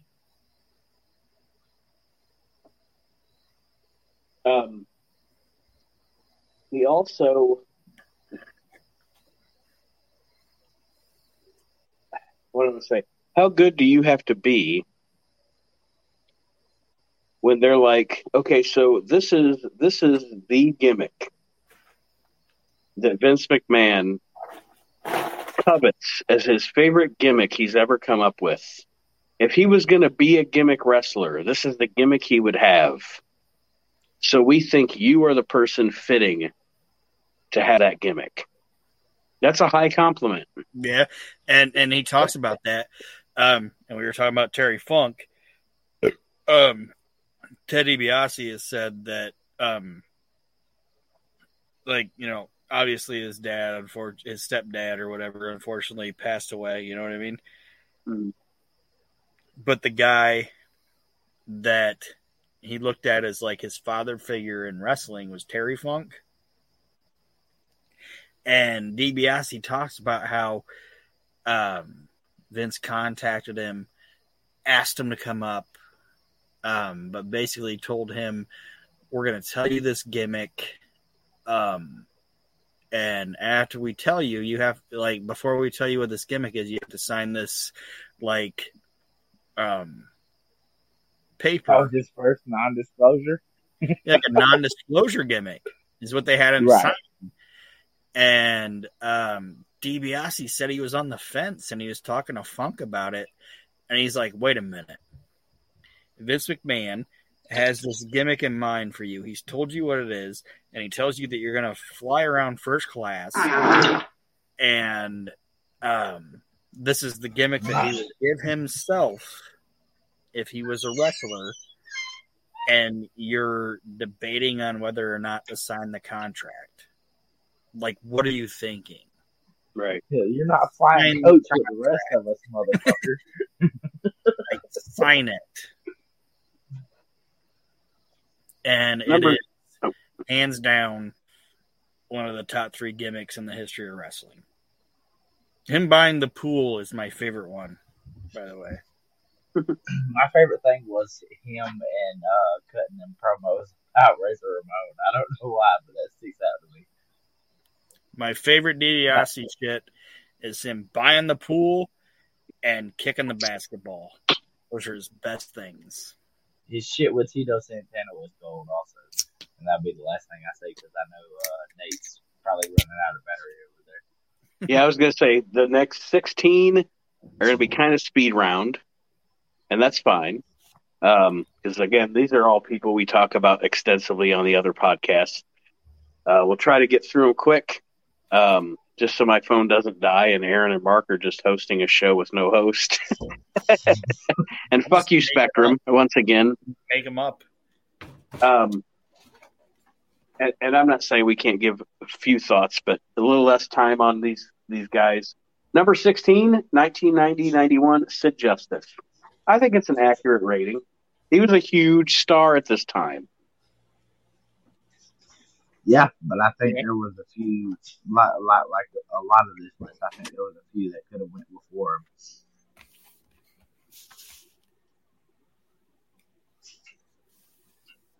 Aaron, as Sid was what he was at this point, I enjoyed him more than WCW. But go ahead. I liked him in the WWF. But yeah, like you said, I think he was more, to me, he was always more a WCW guy. Number 15. Later on, but at this point, like when they tried to bring him in as a face, I thought it was a miscast. Mm-hmm. That's okay. And they figured that out quick. Yeah. Number 15, kind of a high rating, kind of weird. Hawk. I mean, it's like Aaron said, you know, he was a mouthpiece. Like he had a way better promo than Animal. I mean, if we're just being honest, but like he wasn't that. He was another impactful wrestler who just, to me, Animal outshined him a little bit from the working aspect. Hawk had the better look and the promo, but Animal was the worker. Most definitely. Number 4. Oh, go ahead, Aaron. Sorry. That's the only thing I'll say about Hawk. Like, one of my favorite things that he would do, and I know he loosened it a little bit to visually do it, but I liked when they would come out in the NWA and he'd flex his neck and bust the collar. That was always fucking cool. Very much so. And like I said, I mean, they were a great tag team, but I don't know. In this 500, I think they're ranked a little high, especially in the WWF, because their WWF run was very lackluster. Number 14, Barry Windham. In the 90s, he was doing a lot of NWA stuff and with WCW. I will say this, he did fit in pretty well as far as being a horseman goes because he was a technically sound worker.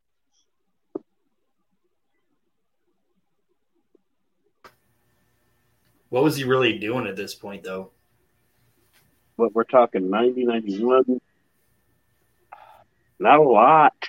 Not a lot at this point. Kind of living off past glory, I guess. A lot of it was Timo Arnold. Well, he's feuding with Pillman, right? Yeah, and Dustin. Mm-hmm. Yeah, this is a miss, and I'm not disparaging Barry Windham, but this is not a good rating for him. I think they overrated him here.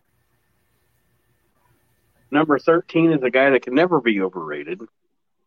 Kurt Hennig. The single best bell-to-bell pro wrestler ever. And like I always say, not my favorite, one of my favorites, but not my personal favorite. But if I always say this, if I'm talking bell to bell, he's the greatest natural pro wrestler of all time. Like if it's a top 10 thing, I would definitely put him in there.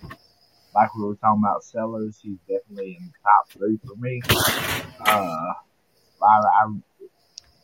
I really enjoyed his stuff whenever he was managed by the coach. Mm-hmm. And at this time, he's killing it. Yeah, he's absolutely killing it. Yeah, I can't say anything that I haven't already said about Kurt Hennig. So, number 12, another one of my favorite wrestlers of all time, Jerry Lawler. He was a USWA a lot during the 1991 era. Oh, yeah, definitely. He was in the USWA a lot for any era. I mean, for what he was, I mean, if he was in Memphis, he was going to be beloved. If he was anywhere else, he knew how to drip heat. And, I mean, just that arrogant. He had the personality for it, even though in retrospect, in reality, he's really like a good person. He did his job and he did it well. Well, a lot of times people, when they talk about the history of wrestling, they talk about, well, you're talking about the greatest stars of all time, so you have to cover, all the way back to George Hackenschmidt and blah, blah, blah, blah, blah. Well, then I will say to you, that even going back to George Hackenschmidt, blah, blah, blah, blah, blah, Jerry Lawler is one of the greatest pro wrestlers of all time. Oh, yeah. Look at the body of his, like, the career. It's you can't find shame in the game on it, And it's like, I don't want to talk about the guy himself, but his career, it's fucking great. Like, what hasn't that guy done? Right. Like, what hasn't he done? You know what I mean?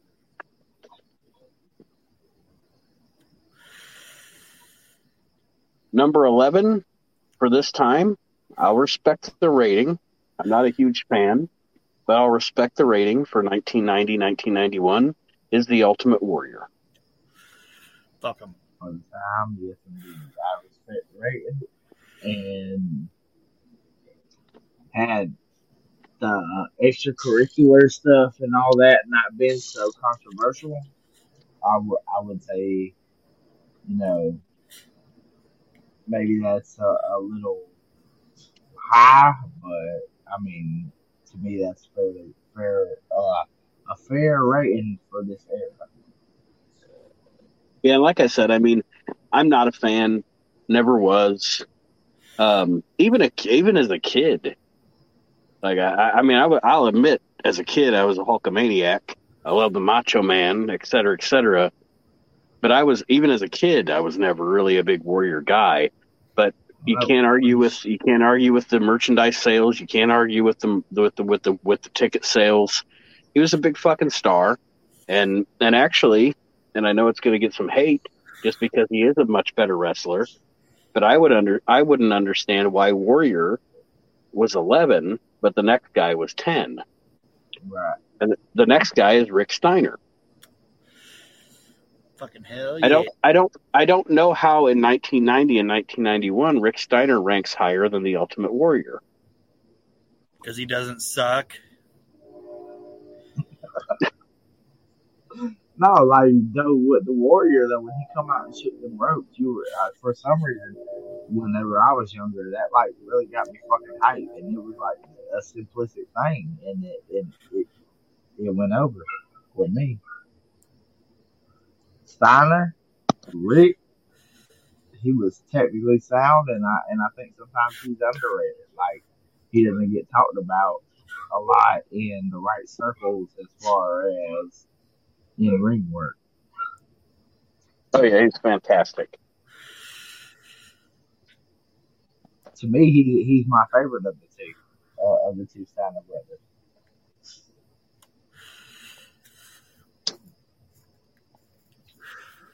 Aaron?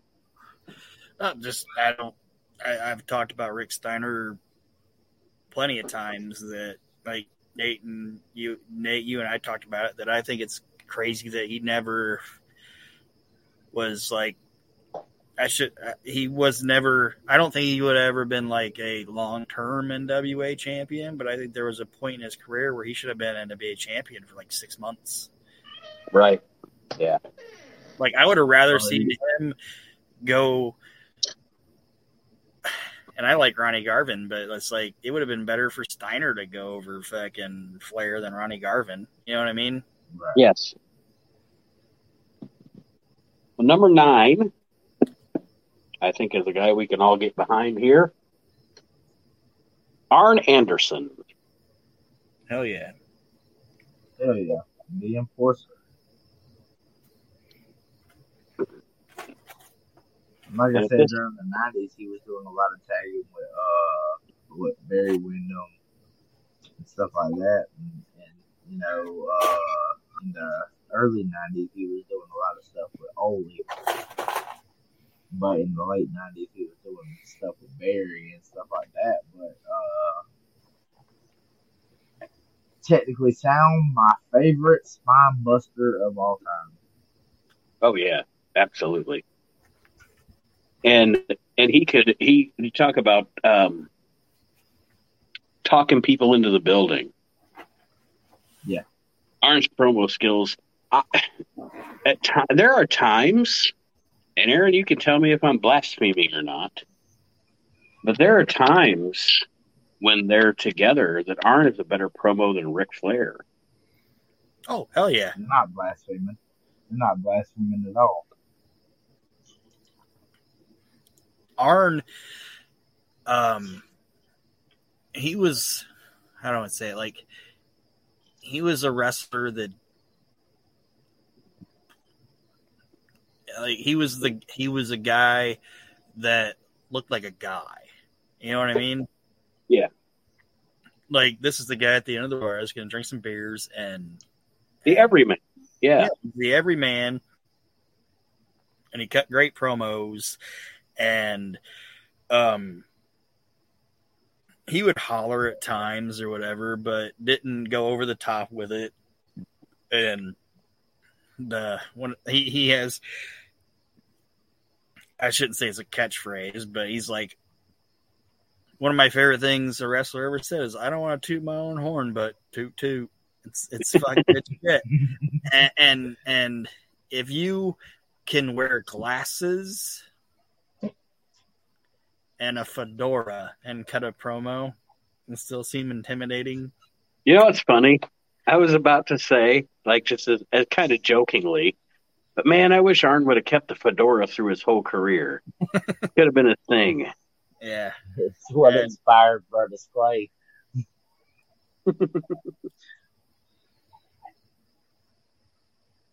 Number 8. And I won't disagree with him being top 10 at this time, because he was one of the top 10 workers in the world, honestly. Is Steve Williams. Dr. Dill. He was, but it's kind of a... He worked at Dr. Dill. It's kind of a high rating. Yeah, way high for this era, from my opinion. I don't know, man. If we're talking worldwide, him and Terry Gordy as a tag team at this time. Yeah, it's probably based on a lot of Japan stuff, wasn't it? Yeah. Williams is a guy that doesn't get in hindsight, we're talking 2022. He doesn't get talked about enough in the discussions of just amazing fucking workers. Amazing fucking workers. It might be the fact that the whole WWF run for him was kind of like... Yeah, and they write history now. They write history now. To me, that's kind of like a joke, because you don't really get to see how fucking really good of a worker Steve Williams was. And based off looks, the WWF. And based off looks, just an intimidating looking human being. Mm-hmm. Oh yeah, he definitely looked like the guy you didn't want to fuck with. Yeah. Number 7, Rick Steamboat. That's an overrating for you, correct, Nate? What's that? That's an overrating? No. Maybe at this time, because at this time he's in the WWF as the Dragon, and they're not really featuring him. But if you're coming out of 89 into 90, he just had one of the greatest series of matches to ever happen with Flair. And he is one of the great workers of all time, you know? I mean, yeah. He is, and I know younger fans are going to be like, but I've seen a lot of Ricky Steamboat. But I'll just say this, Ricky Steamboat, if we're talking about modern days, back in the day, Ricky Steamboat was Daniel Bryan. Yeah, like the arm drags and all that. He definitely, those were crisp as far as Steamboat goes for me. Like if you're breaking down, okay, I'm looking at the wrestling business, and these are the moves that are associated with it. If you look at an arm drag, you want to look at Ricky Steamboat to get, the whole precipice of how it's supposed to be done.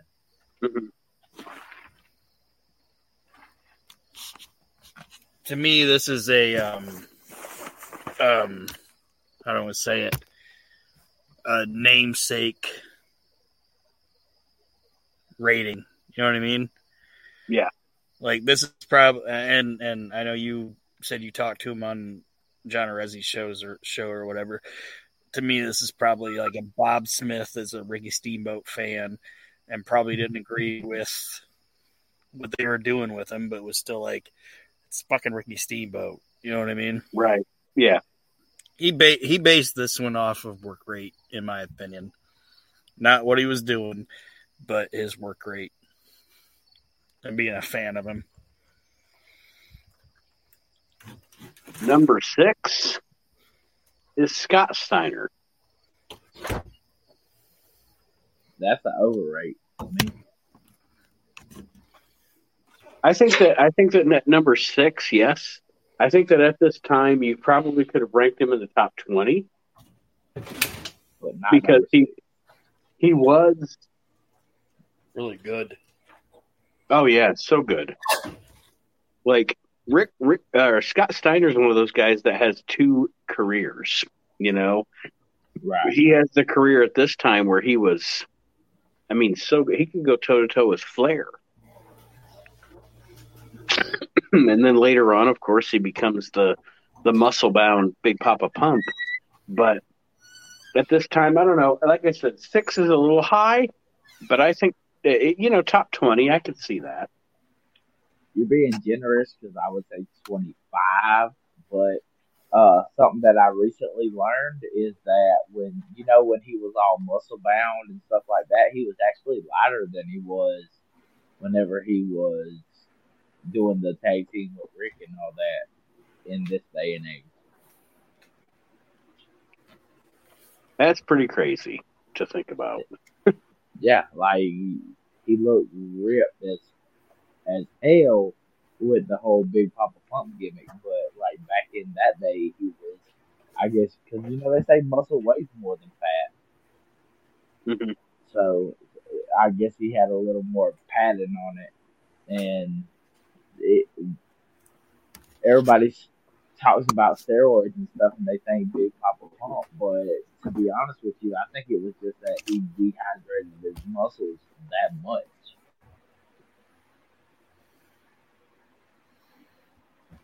Just my opinion. I'm not saying that he didn't ever do steroids, but I'm just saying, like, Big Papa Pump character, it might have been the whole fact that your muscles was dehydrated to where you know, all that showing.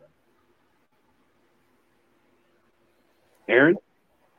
Scott Steiner? I think Scott got rated this way because WCW was doing the singles kind of push with him and having him work with Flair, and that's why he got rated where he was at. And he was doing crazy shit like that Frankensteiner and the Steiner screwdriver, and Scott was just kind of a freak at this point, and I think that's why he got rated where he got rated. All right, we finally reached the top five of the inaugural PWI 500. And I think that as I'm looking at it, there is one spot I would change.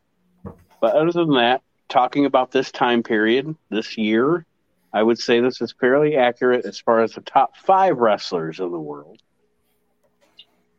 But again, I would switch one and we'll get to that. But number 5 is Sting. Woo! Sting. You're talking 90, 91, and I'm not... Oh, go ahead, Aaron. I was just going to say, he's having his best in-ring work at this time. Mm-hmm. And I'm not trying to discredit Flair at all. But at this time, Sting is WCW's greatest hope. And he's their biggest star. Yeah. This is like American flag thing and the whole green and black and stuff like that, correct? Yes. Yeah, like for this time, I believe that's the accurate rating, like you said. And this is after the whole Black Scorpion gimmick, right? Oh yeah, this is. Wait. No, this is before that. No, Starcade 90, December. The rating system they're going off of, he was going through that at that point.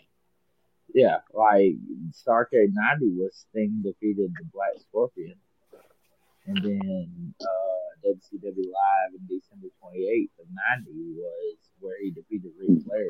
So that was after the fact that they revealed that the Black Scorpion was quote unquote Ric Flair, even though there was multiple men behind that gimmick. Okay, all right. Well, then I've been proven wrong, so I'll say this: Mark Brew. If you remember, episode 172. Anyway. But yeah, Sting was great at this time, and he was, again, like I said, he was WCW's greatest hope at this point. And to their credit, for a while, they did a good job with him. He took something so simplistic as a flash in the corner and made that as his signature move before the Scorpion Death Lock. If I'm not mistaken, or the Scorpion Death Lock and the Scorpion Death Drop, he did that, all that. But like, at something as simplistic as a splash in the corner was so impactful, and that was what he used to set up for his finisher. And to me, that was like he could really get the crowd involved just by something simple. Mm-hmm. And that says leaps and bounds about his training. Number 4, and this is the one I'm going to say I would transverse with somebody else coming up, but number 4 is Randy Savage, my favorite pro wrestler of all time. But at this time, you know, he's come off the retirement match with Warrior, but you're talking about the year prior, and he's doing great stuff. And he is, I mean, he's fantastic. Randy is fantastic no matter what. No matter what's going on, Randy Savage is the fucking man. You guys? I knew where he did all that stuff with Dusty and Sapphire, Rick.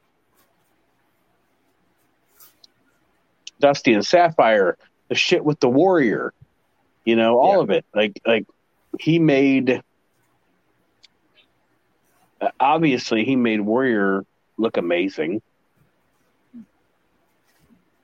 Yeah. In my opinion, greatest promo damn near ever. Randy Savage, not discounting his in-ring work, but his promo skills were way beyond his time. Savage is a guy that you can, when you say hit on every level, he was a guy that hit on every level. And he worked face, he worked as a heel. There's no holes in the game of Randy Savage. And there's just nothing bad you can say about the guy at all. And all I have to say in response to that is, ooh, yeah. Well, number 3 for the first PWI 500 is Ric Flair. Again, I have to woo. I'd switch him and Flair. I'd switch him and Savage. I would leave Flair where he is. My difference comes in a minute, but this was going into and the only reason I put that was this was Flair going into his and you wouldn't know it at the time looking at it, but looking at it, reading his life story and everything like that, the 90 Ric Flair until he got to working for Vince, this is when he struggled the most and was, I don't think this word has ever been used for Ric Flair, but this is when he was in his most sluggish and out of shape. Mm-hmm. If that makes sense. Have you not seen the last match? Well, no, I'm not talking now.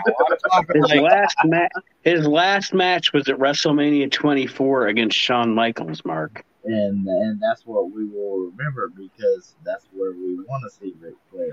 And that's where the shit was actually good. And like I know you guys are joking or whatever, but Nate, do you get what I'm saying? Yes, for this time period, he had lost all confidence. This was the Jim Herd shit, and I wasn't firing on all cylinders. Yeah, I wouldn't put him over Savage in this. He was fat, like he was. I'm sorry, and he's like in my top 3 favorite wrestlers of all time, but at this time he was fat and just was not the Ric Flair that I think about. Well, we don't have Archie Mitchell here to argue a point, so Aaron, I will definitely die on this hill with you.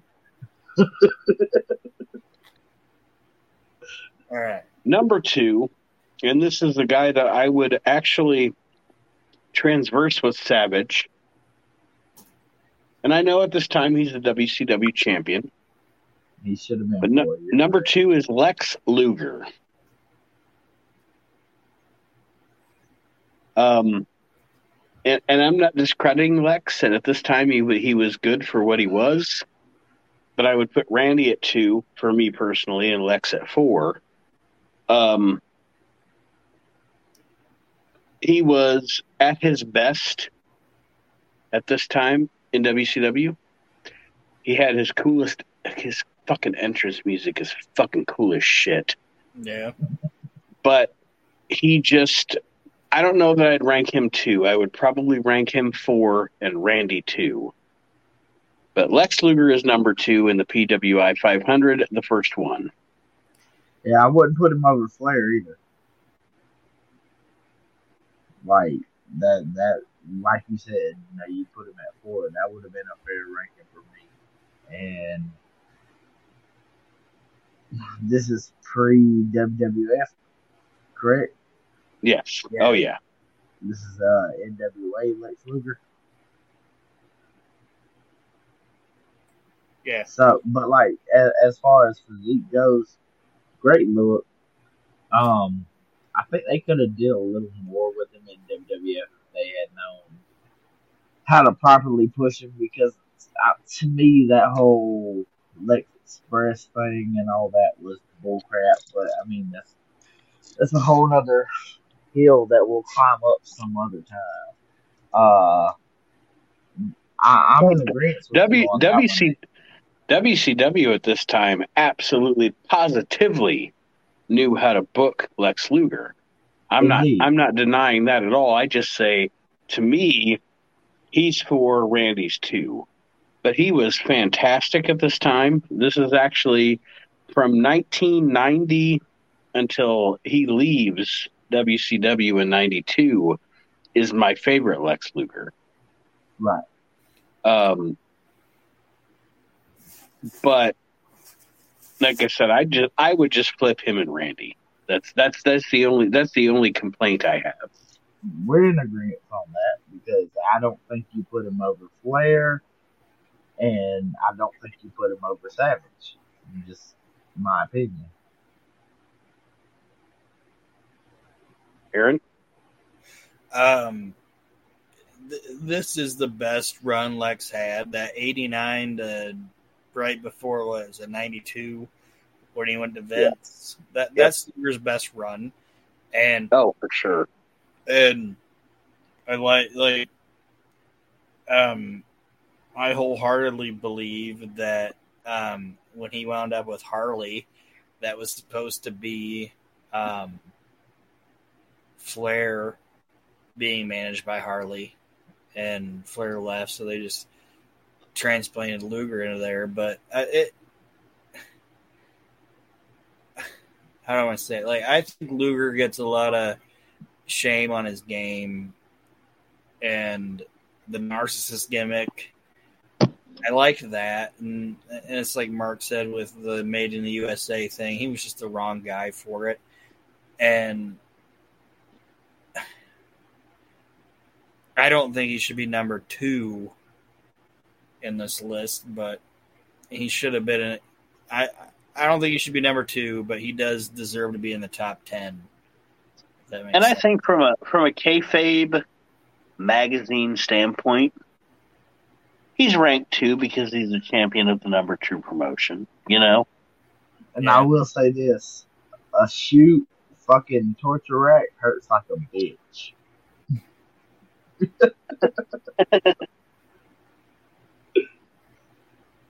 Just saying, that's not a lovely predicament to me. All right, so number 1, we finally reached the position of number 1. It's not in the inaugural PWI 500, and for this year, for the year that it took place, dang. For the year that it happened, it's appropriate. Tell me you really just said fucking date. Can I guess? Yeah, go ahead, guess. I'm thinking it's one of 3 people. It's either Dink, George the Animal Steel, or Sal Bellomo.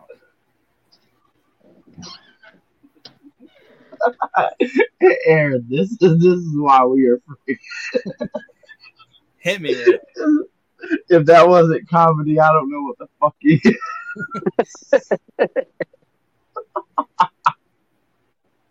Well, good zero, shit, pal. 0 out of 3 ain't bad, Aaron. Number one, and like I said, for the year that we're talking about, it is wholly appropriate. It's Hulk Hogan. Yeah. This is his apex. It's the swan song of Hulk Hogan. Until the heel turn. Yeah, until the heel turn. Okay, that's what I said. Hulk Hogan. This is when he was doing shit like Hogan and Tugboat versus Dino Bravo and Earthquake and all that. And then like Hulk, Hogan and Tugboat versus Valentine and Honky Tonk and all that in the 90s is when this was happening. So like, I agree with it. That was his swan song. That was like his apex. I don't know. Like, to me, like, okay, I get why he's number one during this era. But to me, when we go back to that question about the overrated, underrated, and all that, I think Hulk Hogan is sometimes overrated. I think he's, work-wise, I think he's underrated. Because that motherfucker is the greatest salesman, is one of the greatest salesmen in the history of professional wrestling. And could fucking rap like nobody's business and knew exactly what his fucking character was. And no shame in the game on Hulk Hogan. And Nate, I'll break kayfabe on this one. Like, you're talking about like he was the greatest salesman and all. And yeah, and when you're trying to put that heel up with the shine and all that, you know, you're supposed to shine him up and make him look real nice before he comes back. But that whole no sell with the whole cup shit, to me, like that's just not over with me. So, we got into the weeds about it last week with dying on a hill. And I might literally die on a hill because my phone's about to die. I'm going to die on a hill with Hulk Hogan here at number one in the inaugural PWI 500. Because that's a big thing. We've been doing this show for like 2 months now, going through this. He deserves to be number one. And I'm going to die on a hill. People that hate on Hogan are full to the if they have green eyes, their eyes are brown. People that shit on Hogan, especially during the 90s and 80s, are absolutely full of shit. And that's They're full of shit. He is him and Austin are the two biggest box office draws in the history of pro wrestling. And to shit on that is because you're pretentious, and you want to sound superior to everybody. And that's what I was going to ask you, Nate, or not tell you, or whatever. I'll tell you. I'm 39 years old. Nate, what are you like? 47. I'm 43, goddammit. I know, I'm fucking old. Damn, you don't even know how old your brother is? I know how old my brother is. Nate's 43. Mark, how old are you? I'm 32. 32? Yep. Jesus. Well, I'll say between me and Nate's age. Nate, anybody that tells you that they were not a fucking Hulkamaniac. Oh, they're full of shit. They're full of fucking shit. I know one fucking person that can't tell you that. If you're between me and Nate's age, you were a motherfucking Hulkamaniac. That's like my son. That's like my son who is 20, saying he isn't a John Cena fan. Yeah, or. Taking it out of wrestling, okay? It would be like your daughter like a girl her age telling you that she wasn't a believer or a believer. You know what I mean? Yes. Like this was a cultural icon that if you were into that genre of entertainment, you were a fucking fan of him. Right. There, and anybody that says, I didn't like him back in the... Like, I'm a guy that can tell you, I love Ric Flair. You know what I mean? Like, I love WCW and everything WCW and the NWA did, and I was a Ric Flair fan, but I'm not the guy that's going to be there sitting there and be like, I only like Ric Flair and fucking Dusty Rhodes. Fuck Hulk Hogan. It's like, no. If you were in our age group, you were a fucking Hulkamaniac. And if you say you weren't, you're up to your eyeballs. Yeah, you are up to your eyeballs in bullshit. I'm not gonna say that I didn't have a Hulk Hogan poster. Well, and actually, with your age group though, Mark, you can say that. You know, I mean, retrospectively, you can say that. Maybe Hulk Hogan, blah blah blah. But for me and Aaron, nah. Anybody in our age group that says they weren't a Hulkamaniac is trying to... They're trying to sound smarter than they were. Oh, no. Like, legit, growing up in my childhood, I had the whole Hulk Hogan poster with him ripping the shirt and all that on the back of my door. But, like, looking at it from a nowadays aspect, like, you know how they talk about the 5 moves of doom? Mm-hmm. To me, that's Hogan. But those 5 fucking moves were fucking great. Well, I mean, it's like we were talking about Sting earlier, and I said, you know, he took something as simplistic as the splash in the corner and you know, got it over. But, like, just, like, analyzing it from nowadays, what my views on wrestling and stuff, sometimes I just feel like he's overrated. I don't think I'm not going to neglect that he was a cultural icon during that time or anything like that. I'm just saying, like, as far as a wrestling standpoint, technically it wasn't, you know, all that great. To me, wrestling is fucking Hulk Hogan, like hulking up and doing his shit. You know what I mean? Like, and I went back and researched it and seen the whole Sterling Golden and all that before he was Hulk Hogan. Like, I'm not saying this from an uneducated standpoint. It's just sometimes to me it just feels like I'm not gonna say he didn't have a great physique and he did not look like what the fuck a wrestler should look like. I'm just saying, like, as a technical wrestler, like, Hulk Hogan is not a technical wrestler for me. Well, I understand that. As an 80s and 90s, the 80s and 90s were my formidable years as a wrestling fan. Okay. So it's kind of like when you hear people in their mid-30s back to their 20s, it's like I would say about Dory Funk. Right. I'd be like, I don't see it. Or Bruno. I don't see it. But in that time, that was what those people wanted to see, and they loved them. They fucking loved them.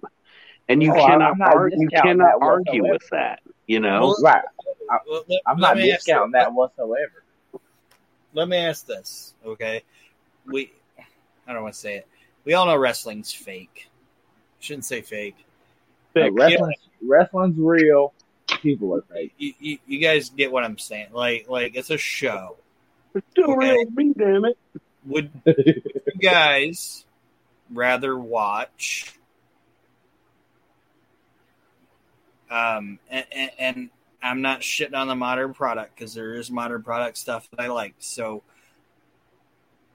what would you rather watch somebody kick out of, and I'll use this guy as an example because he's my favorite current performer. On all these shows, you see Brock Lesnar hit like 5 F5s on Roman Reigns, and he kicks out of each one of them, right? It's a lost art because finishers aren't what they used to be. That's happening. And then Roman Reigns hits like 4 Superman punches, and Brock just keeps kicking out of each one of them. Now, is that believable to you guys? No, because now Hulk Hogan in his match with, say, Andre the Giant or Big John Studd or Don Morocco is being clubbed in the back of his head repeatedly, and he's selling and he's holding the ropes and he's shaking around, and eventually gets the upper hand and can block a punch. He doesn't block 7 of them. He only blocks 2. He looks at the guy and goes, that ain't going to happen again. And then he eventually builds back up. Nate, right. I mean, I get what you're saying. What I'm saying, as far as the art of the shine, Hogan had it. Hogan fucking had it. Yeah, he was, but as far as like a technical wrestler, he wasn't a chain wrestling guy or anything like that. No, yeah, and you don't have to be a fucking chain wrestling god, okay, or what a chain wrestling guy. Like, that's not what it's about. It would be like trying to compare like Dean Malenko to Hulk Hogan. I'm not gonna do that. You know what I mean? It's a totally different fucking thing. It's the showmanship of it, and it's the big sell, and nobody sold bigger or better than fucking Hulk Hogan, and nobody could get the sympathy. The only person that could get bigger sympathy for himself than Hulk Hogan was fucking Ricky Morton, and it was totally different, but it was the same goddamn thing. It was the big sell. And just captivating a fucking crowd. And nobody in the history of wrestling did it better than Hulk Hogan. Nobody. And he's not even my favorite wrestler. But nobody captivated a crowd of people for sympathy better than Hulk Hogan. Nobody. Right. I mean, he did, like, all right, so you do the whole shine your heel up or whatever, make him look good, and then, but my biggest problem with that is, like, okay, this whole time you've been selling them clubs to the back of the head and all that, and then all of a sudden, now this shit doesn't affect me yet, but I've got hit with it 30 times, and I sold it every time, but now it doesn't affect me. I've done got used to it. It's storytelling, man. It's a fucking movie. We make movies. Well, we make movies, pal. We have finally reached the apex of the PWI 500. I didn't mean to go on a big tirade about Hulk Hogan, and I hope it didn't. I kind of did. My phone has reached the apex of its battery life. You don't have plugs? What? You don't have plugs? Don't what me? You don't have plugs? What? That being said, we're going to sign off here. And Aaron, any parting words for our listeners as we have completed this journey through the PWI inaugural 500. Just thanks for listening, and I'm sorry I went on like a Hulk Hogan tirade that probably didn't make any sense or have any validation to it, but I think he's deserving to be there. I mean, I get why he's there, and I'm not going to go on a tangent and all that, but this week on Mark Cindy Spotlight, I have a female guest that's going to join me, and then I also have a male guest that you will be getting the episode of afterwards. And got some interesting stuff coming up, so tune in, listen. We can't wrestle, definitely, because you're listening to it now, but like continue to listen to it because I love having these conversations with these guys. The year that was ... from Aaron Maxson. That's a good show. I don't know why we have to do the ... but it's because I tried to Google. I tried to Spotify my own show, and I typed in the year that was, and there's already one called it. And then I typed in the year that was ... and then my show popped up. I'm like, okay. All right, so the year that was ... Also tune into that if you smell what the Archie's cooking, reliving the extreme. That's always golden. Golden Voices with David Gold and Cheyenne Ortiz, if I'm not mistaken. And just anything that the WrestleNet Radio Podcast Network has, tune in, and we have something for everybody. And if you don't like us, well, then be like WWE and get the F out. And try to say something without, like, try to say something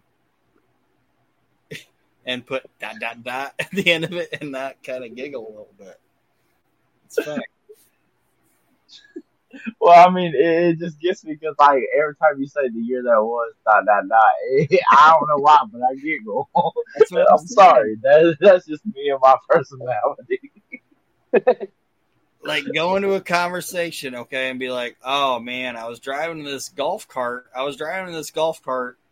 and I accidentally ran somebody over and ... It's kind of like the yada, yada, yada from Seinfeld, you know? Yeah, I dig it. Check out all the shows on the WrestleNet Radio Podcast Network. And thank you for joining us on this journey through the PWI 500. And next time... Good shit, pal. Depending on how the recording schedule works out, our next show will either be the Hall of Shame or trivia. So it could be vice versa. It can be Luger Savage. You can vice versa that. I will decide as we go on. But we're either going to have trivia. We're gonna have trivia or Hall of Shame. But either way, those are your next two shows as we have finally concluded our journey through the inaugural 500. And everybody, thank you for joining us this week on the We Can't Wrestle podcast. Aaron, Mark, thank you for joining the We Can't Wrestle ... podcast. And we'll see you next time around. Have a great week, everybody. Perfect way to end it.